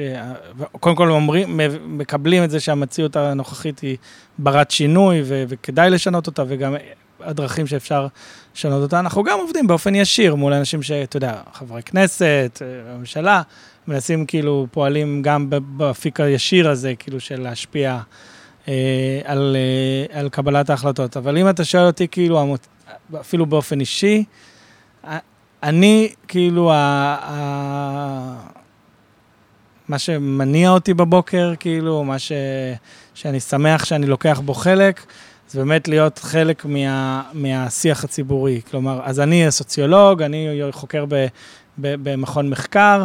אני לא חושב שכל הידע בעולם קיים אצלי, אני לומד הרבה כאילו מזה שאני חלק ממעגלים של אנשים שהם, אתה יודע, פעילים בשטח. לצורך העניין, אה, בתחום הדיור אני, אה, אנחנו לוקחים חלק בהתארגנות שנקראת פורום הדיור הציבורי, שפעילות ופעילים דיירי ודיור ציבורי. הרבה מהידע אני למדתי מהם ומהן, על, על מהם הבעיות במדיניות הקיימת, על מה... מהאנשים בפועל שגרים בדיור הציבורי. מהאנשים בפועל. מהם הבעיות במדיניות הקיימת, מה הבעיות ב, ב, ב, בסיפור של סיוע בשכר דירה, אומרים, תראה, אני מקבל איזשהו סכום, אבל אחרי זה אני בא לחתום על uh, חוזה, ואף בעל דירה לא רוצה להשכיר לי דירה, אין לי את הצ'קים, אין לי ערבויות, uh, מפחדים שאני לא אעמוד. יש המון ידע, כאילו, אתה יודע, גם בקרב פעילות ופעילים, ו, וזה מה שכאילו, אני גם רואה את עצמי כחלק מה... מהמעגל הזה של אה, פעילות ופעילים, מוסיף גם את הידע כאילו המחקרי, גם את הידע הסטטיסטי, שמתוקף העבודה כאילו ומתוך ה... אה, הפוזיציה להיות במכון מחקר, אבל לחלוטין להיות חלק כאילו מאיזשהו מאבק אזרחי אה, ואפילו, ומעמדי, כן, שה, שהדרישות שלו הן... בתחום הזה של, אה, של לראות אה, דיור כצורך שמגיע לכולנו, אבל בכלל, של אה, חברה כאילו טובה יותר לכולם, שאפשר לעשות, אפשר לחיות בחברה שבה אה, יש שוויון יותר קטן, שזה לא חברה של, מה, של פערים מטורפים, של כאלה שטסים לחלל אה, עם הכסף הפרטי שלהם, וכאלה שחיים ברחוב. אה, חברה שבה אה, לכמה שיותר אנשים יש חיים כמה שיותר טובים. כן, אני, זה, זה הפוזיציה שככה מניעה אותי, להיות חלק מהמאבק הזה ולהוסיף את התרומה שלי לתוכו. מי שרוצה להיות קצת יותר מעורב, לעקוב, לא, יודע מה, יש... איפה מוצאים אתכם? מה אפשר uh, לעשות אם עכשיו מישהו... אה, בשמחה רבה. כן. אז uh, מרכז אדווה, אז קודם כל קוראים לנו מרכז אדווה, אני חוקר במרכז אדווה, יש לנו אתר אינטרנט, אדווה.org. Uh, כל הפרסומים שלנו, המחקרים, מאמרים, ניירות עמדה נמצאים שם באתר, יש לנו גם עמוד פייסבוק. אנחנו מכון מחקר, אז אנחנו כאילו פחות תנועת שטח, אין לי ככה לגייס, בואו תצטרפו אלינו. בואו לחלק סטיקרים. כן, בואו לחלק כן. איתי דברים או לצאת איתי להפגנות. זה הפוזיציה של מרכז אדווה, אתה יודע, אני כאדם כן אה, לוקח חלק בהתארגנויות אחרות. אה, אפשר יהיה, אה, פעם שנשוחח, אני גם חבר בוועד המנהל של כוח לעובדים. אבל שם אני ככה, אתה יודע, לא, כן. לא עובד, לא מה... אבל אני כן מעורב באופן משמעותי, אז זה כאילו כן תנועה שהייתי יכול להגיד, בואו תצטרפו, אבל פחות דיברנו על זה. אמ, אז זה מרכז אדווה, כן, אנחנו כן מכון מחקר, ש... אבל מכון מחקר שכן אה, רואה את עצמו כחלק מה... מה... מהתארגנות אזרחית רחבה יותר, גם מהעולם של אה, ארגוני חברה אזרחית, אבל גם של התארגנויות חברתיות, ותורמים את תרומתנו כאילו כחלק מ... ממאבק אזרחי לחברה צודקת יותר, לשוויון, אה, חברה טובה יותר. ירון, תודה רבה. אה, השיחה הזאת היה מעניין וחשוב. תודה רבה. נהיה בקשר, ואולי פעם הבאה נדבר באמת על איגודי עובדים ודברים כאלה. בכיף, בכיף, תודה רבה. ביי, ירון, תודה.